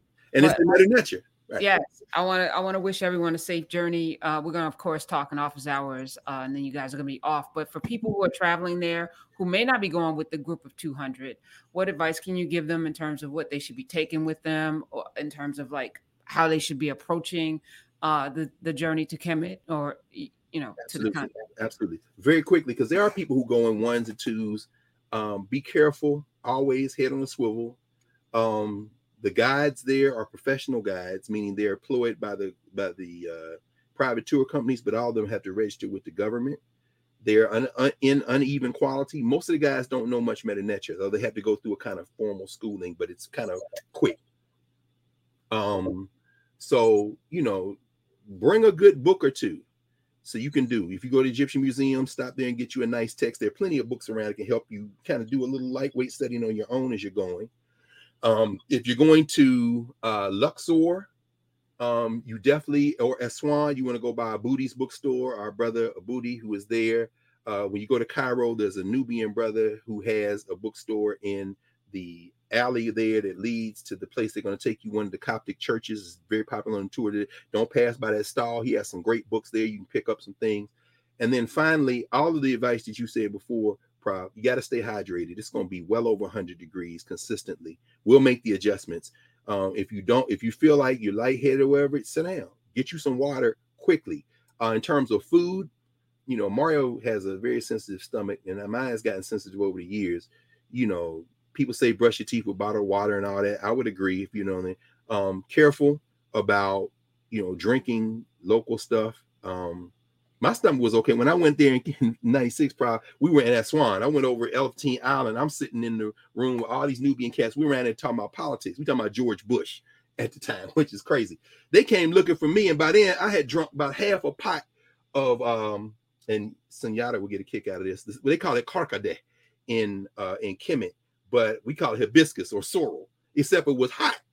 So they, boy, you drinking that tea or is it you know that water gonna send you to the run? I ain't had no problems with it. But other thing is, if you have stomach problems, and it can happen because even if you eat the fruit, the fruit got water in it. Get the local, the local medicine, because you know the local stuff that deals with diarrhea and gas, that kind of thing, it's gonna work better on your stomach than, than putting some stuff from the US. Have some stuff from the US if if you have to, but get the local stuff because it's gonna work better on the local food. Um, don't you can use your make, make sure your bank knows before you leave that you're traveling so they don't put no stop on you because they see a charge somewhere and they have ATMs all over. Like I said, head on a swivel, but at the same time, you can get money out the ATM. So there's no need to try to take a whole bunch of dollar bills or cash money from here, there. No, no. And yeah, keep your passport on you and safe. Yes. Yes, your passport, super important. Dr. Carr, I appreciate you so much. I appreciate so you grateful. too. I cannot wait uh, to see you in person again. And yeah, soon. Yes, and all of the Knubians and and others, you know, have a wonderful weekend. Yes. Oh, oh, I should mention. I see here Kim makes a point. Be reserved to men. They don't understand boundaries well. It seems. Yeah. Remember, we are in a Muslim country, so as we tell people, you know, when we go in the mosque, they let anybody go. But I'm tell you, you know, what you say, uh, Prof? Home training. We got home training. We've been in there, particularly with young people. They may have on some shorts because it's hot outside, but they will bring a scarf or something, something tied around or, or a sweater around their waist. And then when they go in, they kind of just lower it or whatever. Cause you know, we going into a Christian mosque or a Muslim mosque or a Christian eating space. But then then you walk past the, and I won't name the countries people come from, but you can imagine who come in damn near naked. Cause they ain't even thought about that. Cause again, this idea that I can just be who I am everywhere. Just be mindful of the protocols. Right, right. Mm-hmm right. Head coverings, ladies. There you go. There you go. No question. All right, Dr. Carr. See you in office hours on Monday, and everyone else. I'll see uh tomorrow. Maroon's Medicine Chest. Those of you in Knubia. Yes. Yes. All right. Love you. Love you. Yeah.